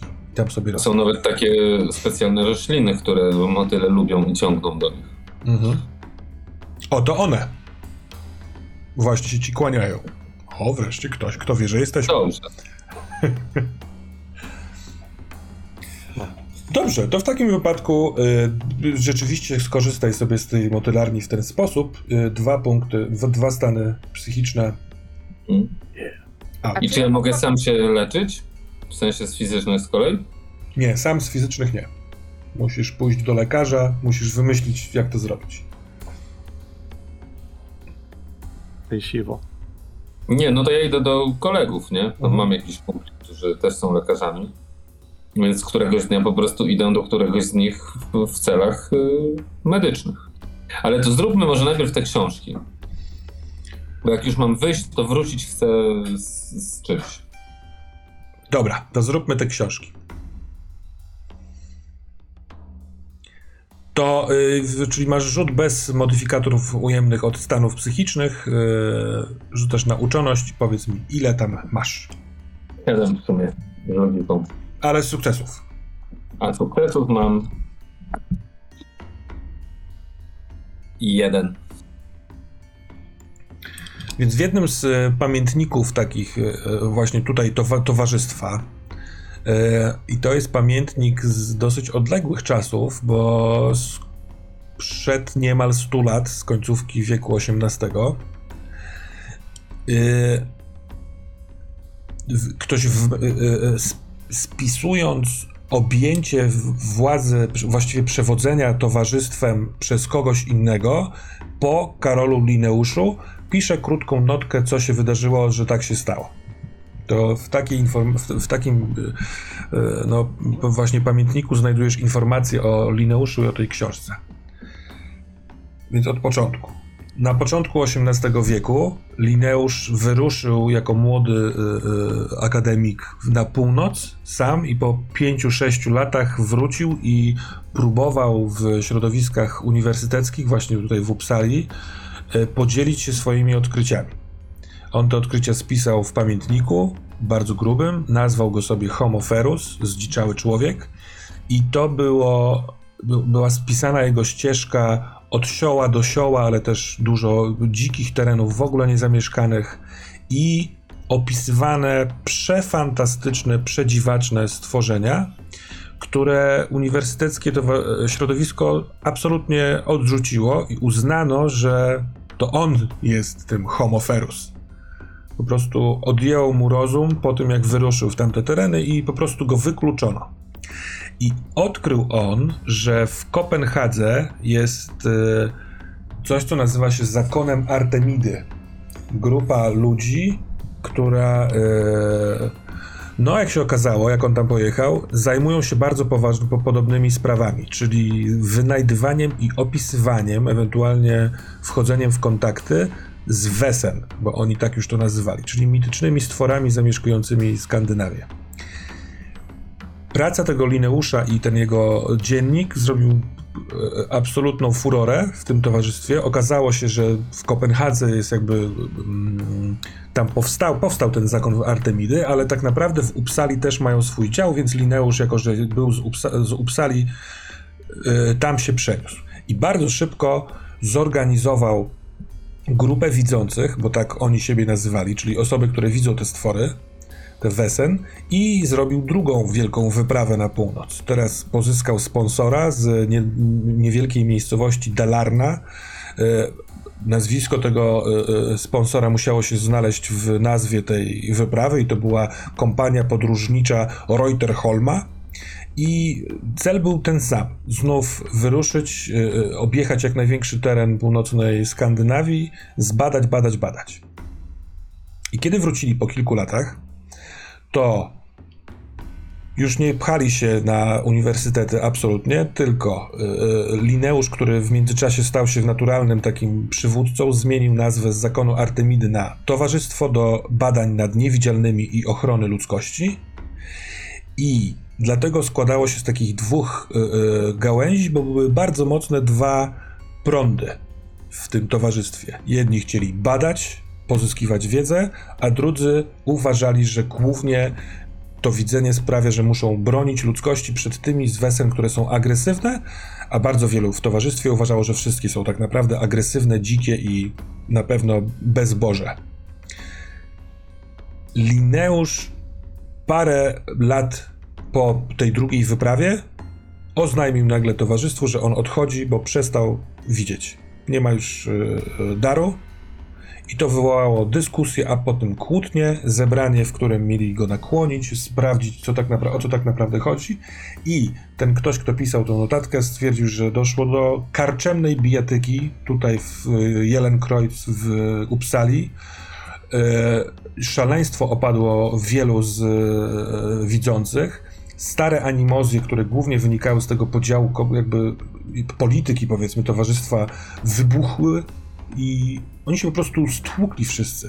Lineusz rzeczywiście umknął z tego, zostawił to wszystko w diabły i towarzystwo zostało przejęte przez i pada tutaj nazwisko następnego yy, yy, zawiadamiającego. To było mniej więcej pod koniec XVIII wieku.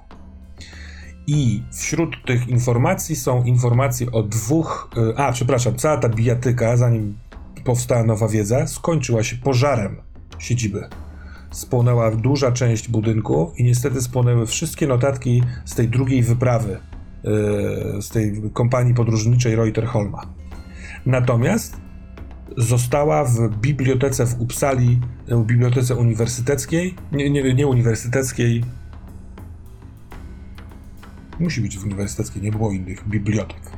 W bibliotece uniwersyteckiej... Nie, były prywatne biblioteki. Ale nie, właśnie nie chodzi mi o kolekcję prywatną, tylko w bibliotece uniwersyteckiej została e, e, zdeponowana ta księga Ferus, e, Homo Ferus. Po tych widocznie kilkuset, kilkudziesięciu latach akademicy stwierdzili, że wolą to mieć u siebie niż gdzie bądź, albo Lineusz to zaniósł. Trudno stwierdzić, ale taka notka tutaj się znajduje. Ale wróciło do nas. A o tym Czy- informacji nie ma. Tak, ale czy jasno wynika z tego zapisu, że jakby jedyny egzemplarz został wydany? Mhm. Tak, Dobra. że to jest spisane ręcznie bardzo długi taki właśnie dziennik wyprawy i że ów dziennik y, trafił do biblioteki w Uppsali.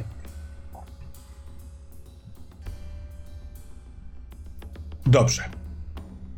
Drodzy Państwo, teraz chyba e, e, Ciebie, Ricardzie, chciałbym spytać, jakie masz plany po swojej, powiedzmy, obdukcji e, miejsca zbrodni? I ja bym chciał się. Z... Bo cóż, ja mam kilka rzeczy i chciałbym się właśnie zastanowić, w którym kierunku w tym, na tej sesji w tym momencie to pchać, bo e, zastanawiam się, na ile robimy już przygotowanie do tajemnicy, a na ile jeszcze jakieś swoje sceny dzisiaj poruszać. Ja bym był za tym, żebyśmy jeszcze poruszyli swoje sceny, ewentualnie zakończyli za jakiś, powiedzmy, kwadrans e, takim wejściem w, w treść tajemnicy. Bo ja ci powiem, jeśli chodzi o moje rzeczy, które chciałbym, w, e, planowałem, to było w, w ramach tajemnicy to było to spotkanie z posterunkowym, ale myślę, że możemy to zrobić za tydzień jako część przygotowań. W sensie tym naszym kontaktem. Mhm. Bo ja chciałem się po prostu te rysopisy dowiedzieć się te rzeczy, ale możemy to zrobić z tego scenę chyba w przyszłości, jeśli to nie chodzi. Spoko. Nie wiem, czy dam to. Więc to możemy zrobić na następnej. E, ch- chciałem oczywiście zbadać te podziemia, ale nie, nie mam na to jakiegoś wielkiego ciśnienia, wydaje mi się to naturalne. E, Chyba, że to jest kwestia opisu po prostu, co tam jest, a nie musimy tego robić dłuższej sceny. Mm, co, chyba bym zostawił to kwestią krótkiego opisu. Mm, oczywiście chyba, że będziecie chcieli teraz się tym zajmować. To jest jakby niekoniecznie związane z tą nadchodzącą tajemnicą, więc dlatego uważam, że mogłoby zabrać czas na coś innego. To jest zejście do piwnicy, w którym jest loch. Yy, Korytarz jest niewielki w tej piwnicy, yy, ale po obu stronach są cztery yy, dość duże cele. Bardzo gruba ściana pomiędzy każdą z tych cel, dwóch po prawej i dwóch po lewej, i twarde kraty, yy, yy, jakby prowadzące do środka. I w każdej z tych cel nie ma jakiegokolwiek umeblowania, tylko bardzo stare, zardzewiałe kajdany. Dobra. I no tak, no wiesz, swąd, smród, piwnicy, tego rodzaju rzeczy. Dobrze.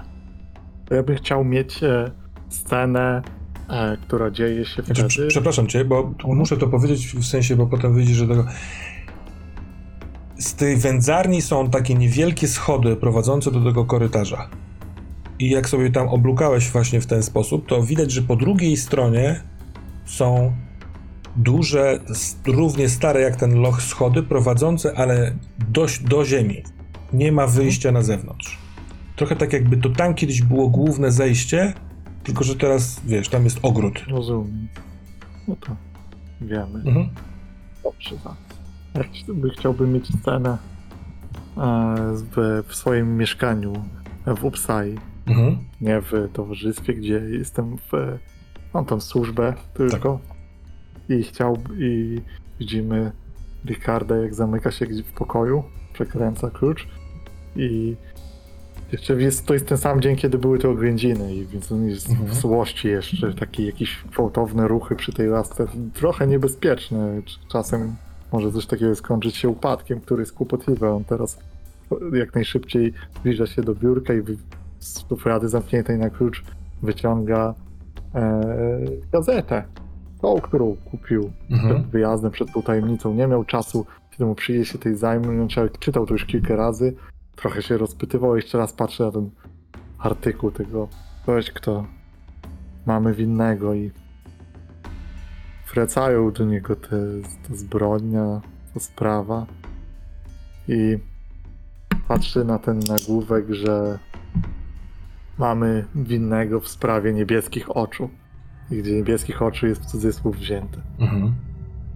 Jest przypomnienie zbrodni, jest to opis jakiegoś e, pisarczyka, który, którego ponosi i, teracko, i zapędy go ponoszą i pisał z dramatyzmem zbrodnię, która wtedy się wy,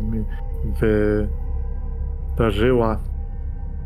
I to, że ofiara właściwie były dwie ofiary i że e, pa, że pani e, Elka Scottwick brutalnie zamordowana miała z- przeprowadzoną operację e, stawienia cudzych oczu, niebieskich oczu.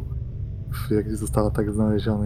Tutaj już jest ten wstęp jest też nie jest za dużo powiedziane o tym, kogo złapano, ale to, to nie poprawia humoru Ricarda. Mhm. Jakiś jest spokojny w tym wszystkim, więc wyciąga z drugiej szuflady też zamkniętej pozytywkę z dzieciństwa, którą otwiera i spokojnym ruchem Wiesz zaczyna co? grać melodię. Za chwilkę do tego przejdziemy, ale ja jestem. Mhm. y, bo ten artykuł mówisz, że jest napisany z takim, taką swa, swadą pisarza, który próbuje pewnie zdobyć popularność albo kształtuje swój styl. Ale czy on się zupełnie mija z prawdą? Czy jest tam coś, co rzeczywiście się wydarzyło? Co przez chwilkę przeżywasz ponownie? I jest.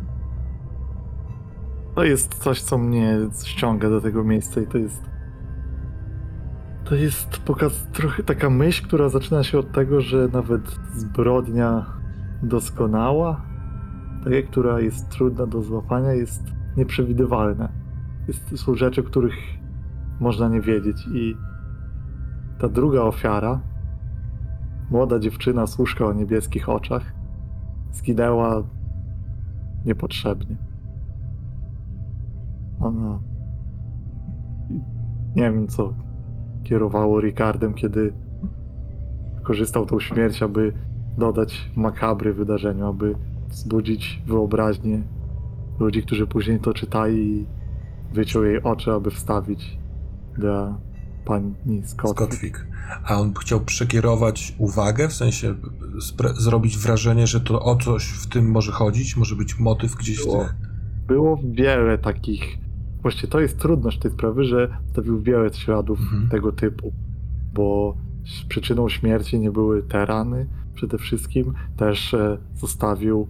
e, jest, było sporo osób, które miały motyw, a z Ricardem nic go nie, nie łączy i, te, i też e, e, chociażby zniknęły rzeczy wartościowe, co wskazuje w ogóle na inny jeszcze motyw. Mhm. Też został wziął y, notatki zaszyfrowane, które w sumie są paniełkami, prowadzą do niczego, ale wskazują na jakiś religijny motyw, y, zostawiając symbole, więc to było zarzucenie po prostu szukających dowodami, które mają prowadzić w kółko i donikąd. Ale te oczy były w przypływie czego właśnie? W przypływie szaleństwa czy geniuszu? A jak ją zabiłeś? Tą służkę? To był. To było nieeleganckie. To nie było planowane, to był cios nożem w serce, który był na miejscu po prostu. Do otwierania kopert. Jakiś zdobiony, nie wiem właściwie. Cóż, Ten dźwięk twojej pozytywki ma zagłuszyć to wszystko? ma zagłuszyć. E, sprowadza Ricarda do innego miejsca. Do pierwszego słuchania tej melodii w dzieciństwie. I, i to jest e, o tyle ciekawe, że ten dźwięk zagłusza e, coś, czego trochę Ricard nie chce widzieć i to nie jest pierwszy raz, kiedy to się dzieje, ponieważ przenosząc się w przeszłość s- widzimy Ricarda, który siedzi i gra na tej pozytywce i zagłusza. Coś zagłusza i zagłusza e, rozmowę, która przeradza się w kłótnię swoich rodziców. Jest przy małym Ricardzie jego niania, skoro jesteś z takiego domu. Która pewnie wiele razy widziała ten mechaniczny ruch, zagłuszanie, więc mm, nie, nie mówiła nie, nie mówiła ciszej. Kładła ci rękę na ramieniu w uspokajającym geście. Ty mogłeś spojrzeć na nią. Ma inną suknię, kiedy podnosisz wzrok na wysokości piersi, jest plama świeżej krwi. Kiedy podnosisz wzrok wyżej, w twarzy młodej kobiety, w miejscu oczu, zieje pustka. Nie odwracaj wzroku, mały Ricardzie. Nie odwracaj go.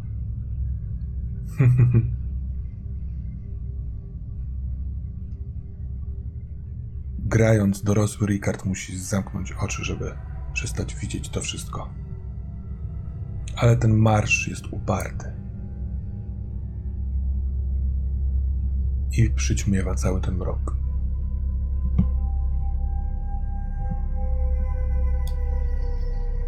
Proszę bardzo, podnosimy. W sensie pozbywamy się stanu psychicznego.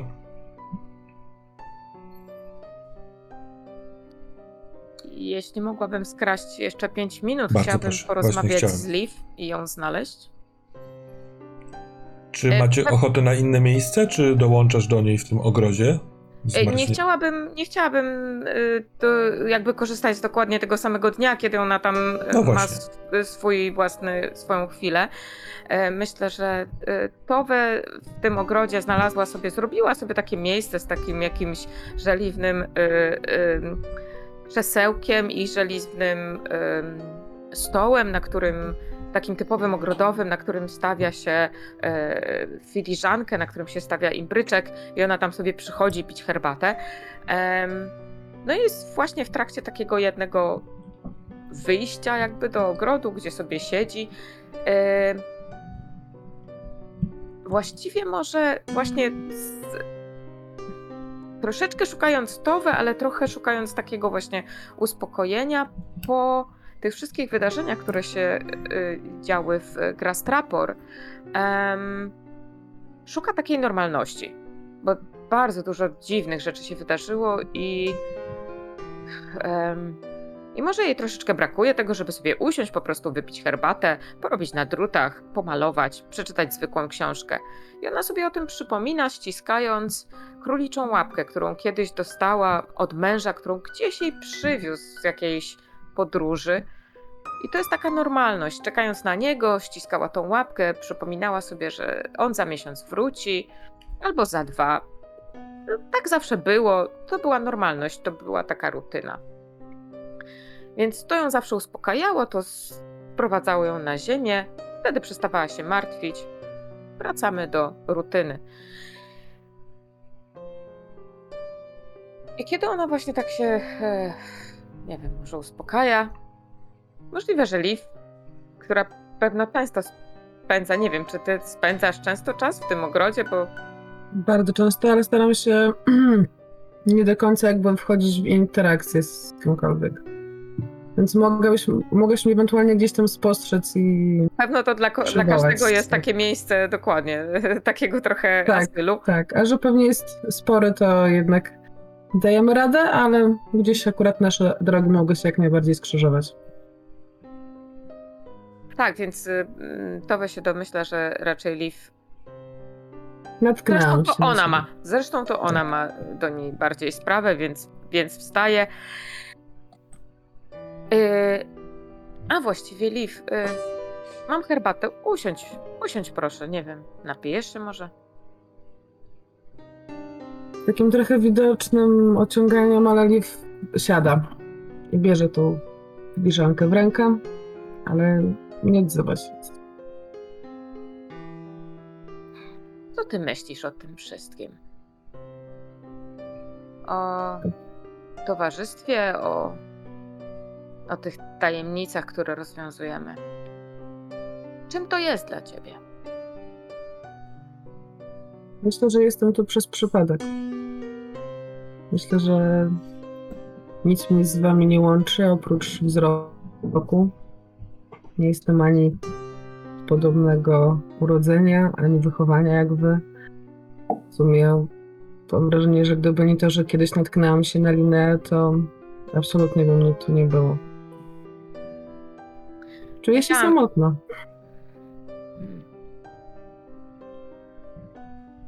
Widziałam, że cię to denerwuje, że trochę może traktuje cię z góry, bo jesteś młoda, ale znowu się mylisz. Zobacz na I nas. teraz mi wytłumaczysz, dlaczego się mylę, tak? Tak, i teraz ci wytłumaczę. Ale to jest rzecz taka, wydaje mi się, że mogę się nią podzielić z tobą. I Więc wydaje mi się, że ty możesz mnie zrozumieć, a nie jestem pewna, hmm, jak e, z panami z naszego towarzystwa. Zgadzam się z tobą, że jesteśmy inni, zupełnie. Ale to nie Wesen nas tutaj przyciągnęło. Zobacz, ty jesteś młoda, masz przed tobą całe życie. Pan detektyw ma. Przecież on jest strasznie bystrym człowiekiem. Ma, miałby przed sobą świetlaną przyszłość. Doktor? No, może jest dziwny, ale jest, jest bardzo dobry w swoim fachu. A wszyscy jednak jesteśmy jakimiś jakby wyrzutkami. Nie, masz rodzinę? Przepraszam, że cię teraz tak wypytuję. miałam. Każdy z nas, urodziliśmy się, każdy z nas miał jakąś rodzinę, ma jakąś rodzinę. Miałam rodzinę. No właśnie. Przybraną, ale zawsze. Ale, ale właśnie, ale wszyscy jednak jesteśmy tutaj dlatego, że. E, może przed czymś uciekamy? Czy ty się czegoś boisz, Liv? Widzisz, że na twarzy Liv jest taki... taka walka. Y, z jednej strony chce powiedzieć komuś wszystko, a z drugiej strony wie, że jeżeli to wypowie głośno, to, to będzie musiała się zmierzyć z tym. I tak zaciska mocno wargi. Pewnie, że się boję. A ty się nie boisz? Tego, co widzieliśmy? Ja do tej pory znałam wesną, które, które były głównie przyjazne. I to, Myślę, co się że- tutaj dzieje, to... Nie, nie, nie, nie. Wydaje mi się, że nie jesteśmy tutaj dlatego, że boimy się wesen. Ale ja nie mówię, że, dlatego, że jesteśmy tutaj dlatego, że boimy się wesen. Ja mówię po prostu, że boję się wesen. W tym momencie boję się wesen. Ale też Ale boję się tego, co my tutaj robimy. Chowamy się, moja droga. Chowamy się. Przed, nie wiem, dłużnikami, odpowiedzialnością, rodziną. Nie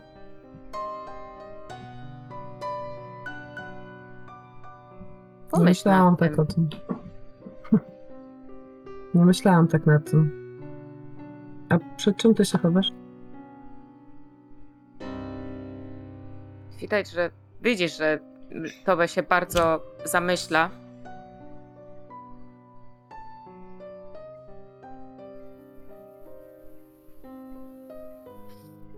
Ja, Liv, ja się boję siebie.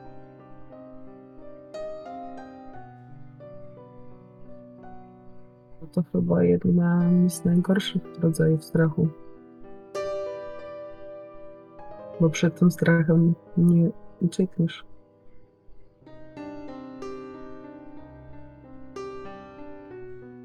To jest bardzo mądre spostrzeżenie na kogoś, kto jest taki młody.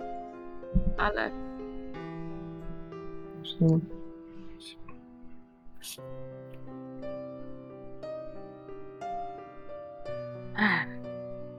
no właśnie. Obiecuję, że postaram się być milsza. Nie, Mam wrażenie, że nie o to chodzi w życiu, żeby być miłym. nie wiem, że Ostrzegawcza, świetnie sobie poradziłaś tam u firmy. Dzięki. Przepraszam, nie jestem chyba w nastroju, żeby rozmawiać. Ciasteczko?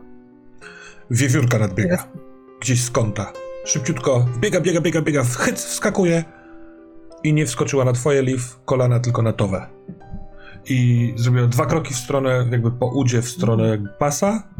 Zorientowała się. Patrzy. Na ciebie To towe. Z orzechami. Patrzy na rozmówczynię towe, czyli na ciebie liv. Ja nie kiwam głową. Na towe, na liv. I przeskakuje jednym y, chycem na liv. Tak jakby pomyliła osobę. Może podobne do siebie.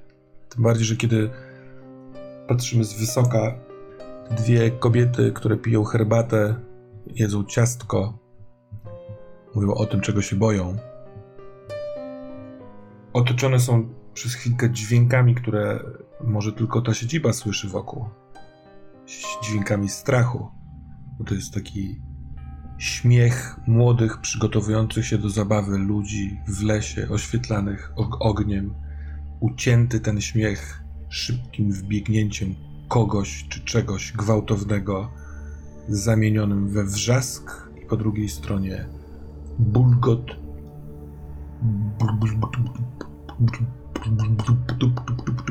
Jak coś zatapia się coraz niżej i głębiej w gęsty płyn.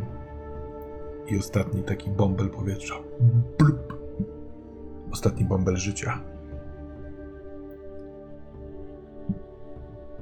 Czy ktoś jeszcze yy, na tej dzisiejszej sesji, kiedy właśnie robimy sesy, sceny sobie, że tak powiem, zażyczone i zaprogramowane, chce zrobić scenę leczącą się, już pytam tak bardzo wprost mechanicznie, poinspirować się bądź yy, jedno drugie wyleczyć, jeśli trzeba. Później Ja następny... łapką chciałam właśnie zdjąć sobie stan psychiczny i to już koniec. Ty chciałeś zdjąć sobie stan psychiczny? Tak. Ale w, w, w, właśnie w tej rozmowie z Liv, tak? Tak, i przedmiotem moim, głównie przypominając sobie, bo to jest mój przedmiot. e, Pędziutki. Oczywiście. Mhm. A ja chciałbym sobie zdjąć stan fizyczny, ale nie chciałbym odgrywać sceny u lekarza. Tylko w zamian za to chciałbym odegrać scenę mojego powrotu od lekarza yy, na zamek. Mhm. I chciałbym, żeby to był powrót, który odbędzie się wieczorem, gdy już jest ciemno, pada śnieg. Wszyscy są, yy, chyba że ktoś bardzo nie chce być, ale generalnie wszyscy są gdzieś tam w salonie. Yy, ja yy, wchodzę do tego salonu, ale nie sam. Yy, tylko za mną przydreptuje młoda dziewczyna, taka yy, 16-17-letnia. Yy, Ja wchodzę do tego salonu i jak widzę wszystkich przy kominku, tak to sobie wyobrażam, to mówię yy, dobry wieczór wszystkim. Yy, Jeśli nie macie nic przeciwko, to chciałbym zaoferować na jakiś czas gościnę obecnej tu Ilwie. Yy, Ona jest po prostu biedną, e, młodą pacjentką. Ale ze względu na jej stan odmienny, brzemienny i, i pewien status, e, nazwijmy z braku lepszego określenia, rodzinny, nie może mieszkać u siebie w domu. A jako, że jej, nazwijmy to, domniemany ojciec dziecka oraz rodzice wiedzą, gdzie ja mieszkam i mogą, oraz wiedzą, że pewnie mogła skorzystać z moich porad lekarskich, więc postanowiłem ukryć ją. Tutaj oczywiście wszelkie koszty związane z jej tu pobytem pokryję. Yy, no mam nadzieję, że nie macie nic przeciwko. Czy macie? A czy, mówi Algot,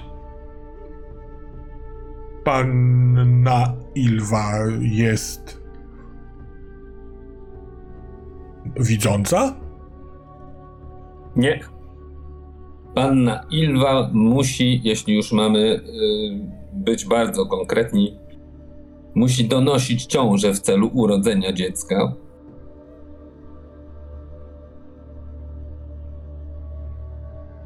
Ale tego dziecka nie może później wychowywać. Więc, aby jej to umożliwić, a już niestety jest za późno na zabieg, to muszę ją gdzieś ukryć i uznałem, że tu będzie znakomicie, bo nikomu nie przyjdzie do głowy, żeby jej tutaj szukać. To może ja przygotuję jedną z sypialni specjalnie dla panny Ilwy. Mówi Może- Algot i się skłania. Może Byłbym bardzo wdzięczny. e, Słucham? Pannę Ilwę od razu, panie Argo. Tam my porozmawiamy, dobrze? Oczywiście. Pokażę jej Doskonały pomysł. Algot, wysoki, młody, kiełzna ją. Bardzo delikatnie unosi jej łokieć, żeby poprowadzić ją. Podnosi malutki e, tobołek, który ona ze sobą przyniosła. Jest taki lekko przestraszony, tak jakby nigdy nie miał do czynienia z kimś, kto ma donosić, e, ale bardzo jakby e, czuły w tym, opiekuńczy. I idąc mówi, proszę uważać, bo to są stare schody. Jak będzie panna schodziła na śniadanie, to raczej trzymać się prawej, niż więcej nie słychać. Panie Johansson, czy to na pewno aby rozsądny kierunek działań? Niedawno zostaliśmy e, zaatakowani, w sensie było włamanie. Czy ona tutaj Zwariowałeś? bezpieczna? Jakie włamanie? Jak, jakie włamanie? Przecież Algota prawie... e, e, Henryk prawie zginął, a Algot został mocno pobity. Mm, Gdybym jej nie zniknął, to zapewne zostałaby pobita za chwilę. No daj mi jakiś pokój w karczmie. Stać Jaki? się chyba na to, nas, nas tutaj stać. W karczmie zostanie znaleziona, a tutaj nikomu nie A przyjdzie tutaj do głowy szukać. Liv wybiega z pokoju. Myślę, że w tej sytuacji nie zmienimy ciągu działań, ale możemy się zgodzić, że w przyszłości rozumiem nagłość, ale to może się wiązać z konsekwencjami dla towarzystwa i dla wszystkich tu obecnych. Chodzi mi, to nie, nie chcę zabrzmieć bezwzdusznie, ale są tu też cenne rzeczy, o czym już wiemy, jest też niebezpieczeństwo. A co, jeśli jakiś Wesen będzie chciało się zemścić? Na przykład ten Lindorm. Pomyślał pan o tym, panie Johansson? Ja myślę o tym, co w tej chwili mogę zrobić. A mogę zrobić tyle, że mogę dać temu stworzeniu schronienie. Takie, w którym rozwścieczona rodzina jej nie znajdzie. Jej nie stać. Póki mogę, to ja się nią zajmę. Ja się nie zgadzam, ale. Ale Zaraz, zaraz, zaraz. To cóż macie przeciwko temu? Ale tak naprawdę. tu jest naprawdę. niebezpiecznie. Tu jest niebezpiecznie, panie doktorze, tylko, tylko tyle. Ja, ja nic więcej przeciwko nie mam. Tu jest niebezpieczniej niż na ulicy? Nie mówmy, że to jest ulica albo to miejsce. Są różne rozwiązania. Mhm. Jej nie stać na to, żeby gdzieś zamieszkać, ani żeby się schronić. Ale nas stać. Nie stać. Ale nie chodzi o to, żeby tutaj robić przytułek, albo żeby ją umiejscawiać w jakimś dziwnym miejscu, bo trzeba ją mieć też na oku. Ależ nie robi pan teraz właśnie tu przytułku? Tak, ja rozumiem chęć pomagania, ale na czym się to, to skończy? Założymy tu sierociniec? Bo przecież na ulicy jest tyle dzieci, które potrzebują... Właśnie robimy to po to, żeby nie zakładać sierocińca, bo po porodzie dziecko zostanie oddane do adopcji. Myślę, że tak. Skoro i. e, Nie wiem, może. Możemy to albo dysk- przedyskutować, albo po prostu zrobić głosowanie, gdzie pan y, Frisk również będzie mógł brać udział. Y, y, mm, pan von Aschenberg ma rację, że powinniśmy takie rzeczy wcześniej przedyskutować, bo jednak to w sumie nie jest tak naprawdę nasz dom, panie doktorze. My też trochę jesteśmy tutaj gośćmi. Ależ zgadzam się, powiedziałem, że jest to sytuacja wyjątkowa.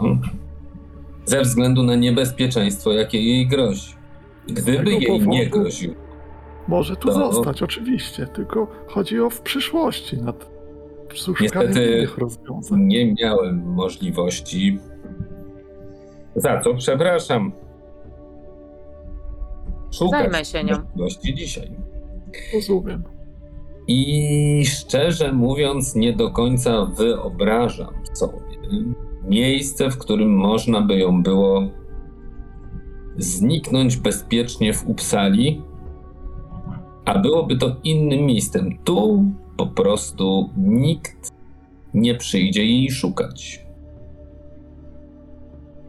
Być może, ale proszę pamiętać o tym, że jeśli znają pański adres zamieszkania, to też są ludzie, którzy obserwują i wiedzą już, że pan tutaj chodzi. Nie mówię, że ci, oczywiście ta rodzina nie jest taką organizacją, ale też nie przesadzajmy z, anonim, z animowością. No, przepraszam, zdenerwowałem się trochę. Z, z naszym. Z naszym bezpieczeństwem tej siedziby. No, mieliśmy przecież przed chwilą włamanie obserwatorów. Ludzie mogą już zacząć kojarzyć, kto tu przybywa. Wszak nie skradamy się do środka, prawda? Tak, ale uznałem, że włamanie nie było przypadkowe. Włamał się ktoś, kto dokładnie wiedział, czego szuka. Prawda? A zatem wiedział, że jest to siedziba stowarzyszenia zajmującego się magicznymi istotami. Dobrze, dobrze. I Ylwa Forsberg zdecydowanie magiczną istotą nie jest, zapewniam. Dobrze, panie Johansson, może to jest dyskusja na spokojną noc. Teraz działamy, rozumiem wszystko. Ja pozwolę sobie nietypowo wstać i się przejść, bo nasza towarzyszka Liv zareagowała trochę bardziej wybuchowo. I, a ona A ja też ma tutaj głos, może- prawda? Więc idę się dowiedzieć, jaki jest to głos. A ja porozmawiam może z nową, y, nowo przybyłą, bo zapewne będzie potrzebowała jakichś dodatkowych poduszek. Y, Wiadomo, że ciężarne nie śpią dobrze. A ja tutaj wkroczę z następującymi trzema elementami.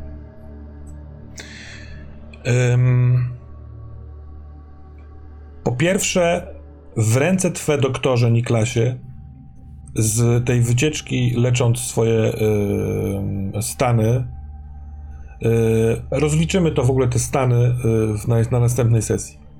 Ale yy, wracasz z gazetą miejską, z upsalskim dziennikiem. Jak zacząłeś mówić o Ilwie, to po prostu ten dziennik rzuciłeś na stół. To jest takie dosyć odruchowe coś. I drogi Ricardzie, kiedy wstajesz w intencji odnalezienia Liv, żeby z nią porozmawiać, to twoje szklane oko, nie w sensie dosłownym oczywiście, ale tak, o to, o to miałem na myśli, dostrzega nagłówek, który przykuwa Twą uwagę. Czyż nie? Przykuwałyby Twoją uwagę dwa takie słowa jak brutalne morderstwo? Więc brutalne morderstwo w nocy na ulicach Uppsali. Pisze to ten sam autor, który opisał Twoje, e, w sensie tamten przypadek. Poznajesz po piórze, uch, jakim rzutkim. Ale ciekawe, co jest prawdziwe w tej e, relacji. Relacja jest tyleż krótka, co pełna szczegółów. Leżący nad brzegiem e, Firlison, tej rzeki upsalskiej, z rozszarpaną, rozszarpanym gardłem, ze śladami zadrapań na klatce piersiowej. Mężczyzna w sile wieku, odnaleziony o świcie dzisiaj rano. I to sprawiło, że nie poszedłeś od razu do Liv, tylko zajrzałeś do gazety. To tu będziemy na początku następnej sesji upatrywali zaproszenia do tajemnicy. Druga rzecz jest taka, że w tym momencie wchodzi, też spotykając się z tobą, Towę chcącą iść na górę, Algot, który cały w skowronkach i w szczęśliwości mówi Umieściłem ją w jednej z tajnych sypialni. Nikt jej tu nie znajdzie. A Tyli wchodząc e, po zamku, w pewnym momencie odwracasz głowę w kierunku, do którego chcesz iść, a tam na ścianie jest lustro i w tym lustrze jesteś ty i z nad włosów piętrz, piętrząca się gąbczastna ta ciemność, tak jakby za tobą było ciemno w korytarzu, ale szept sprawia, który słyszysz, sprawia, że ta ciemność chyba jest tam rzeczywiście. Och, już wiesz, kogo chcę w zamian za przysługę, którą ci oddałem? Domyślasz? to.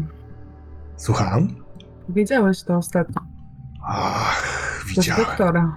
Chcę go, bardzo chcę. Chcę spłonąć w jego ogniu. Hmm. Jakoś to wymyślimy.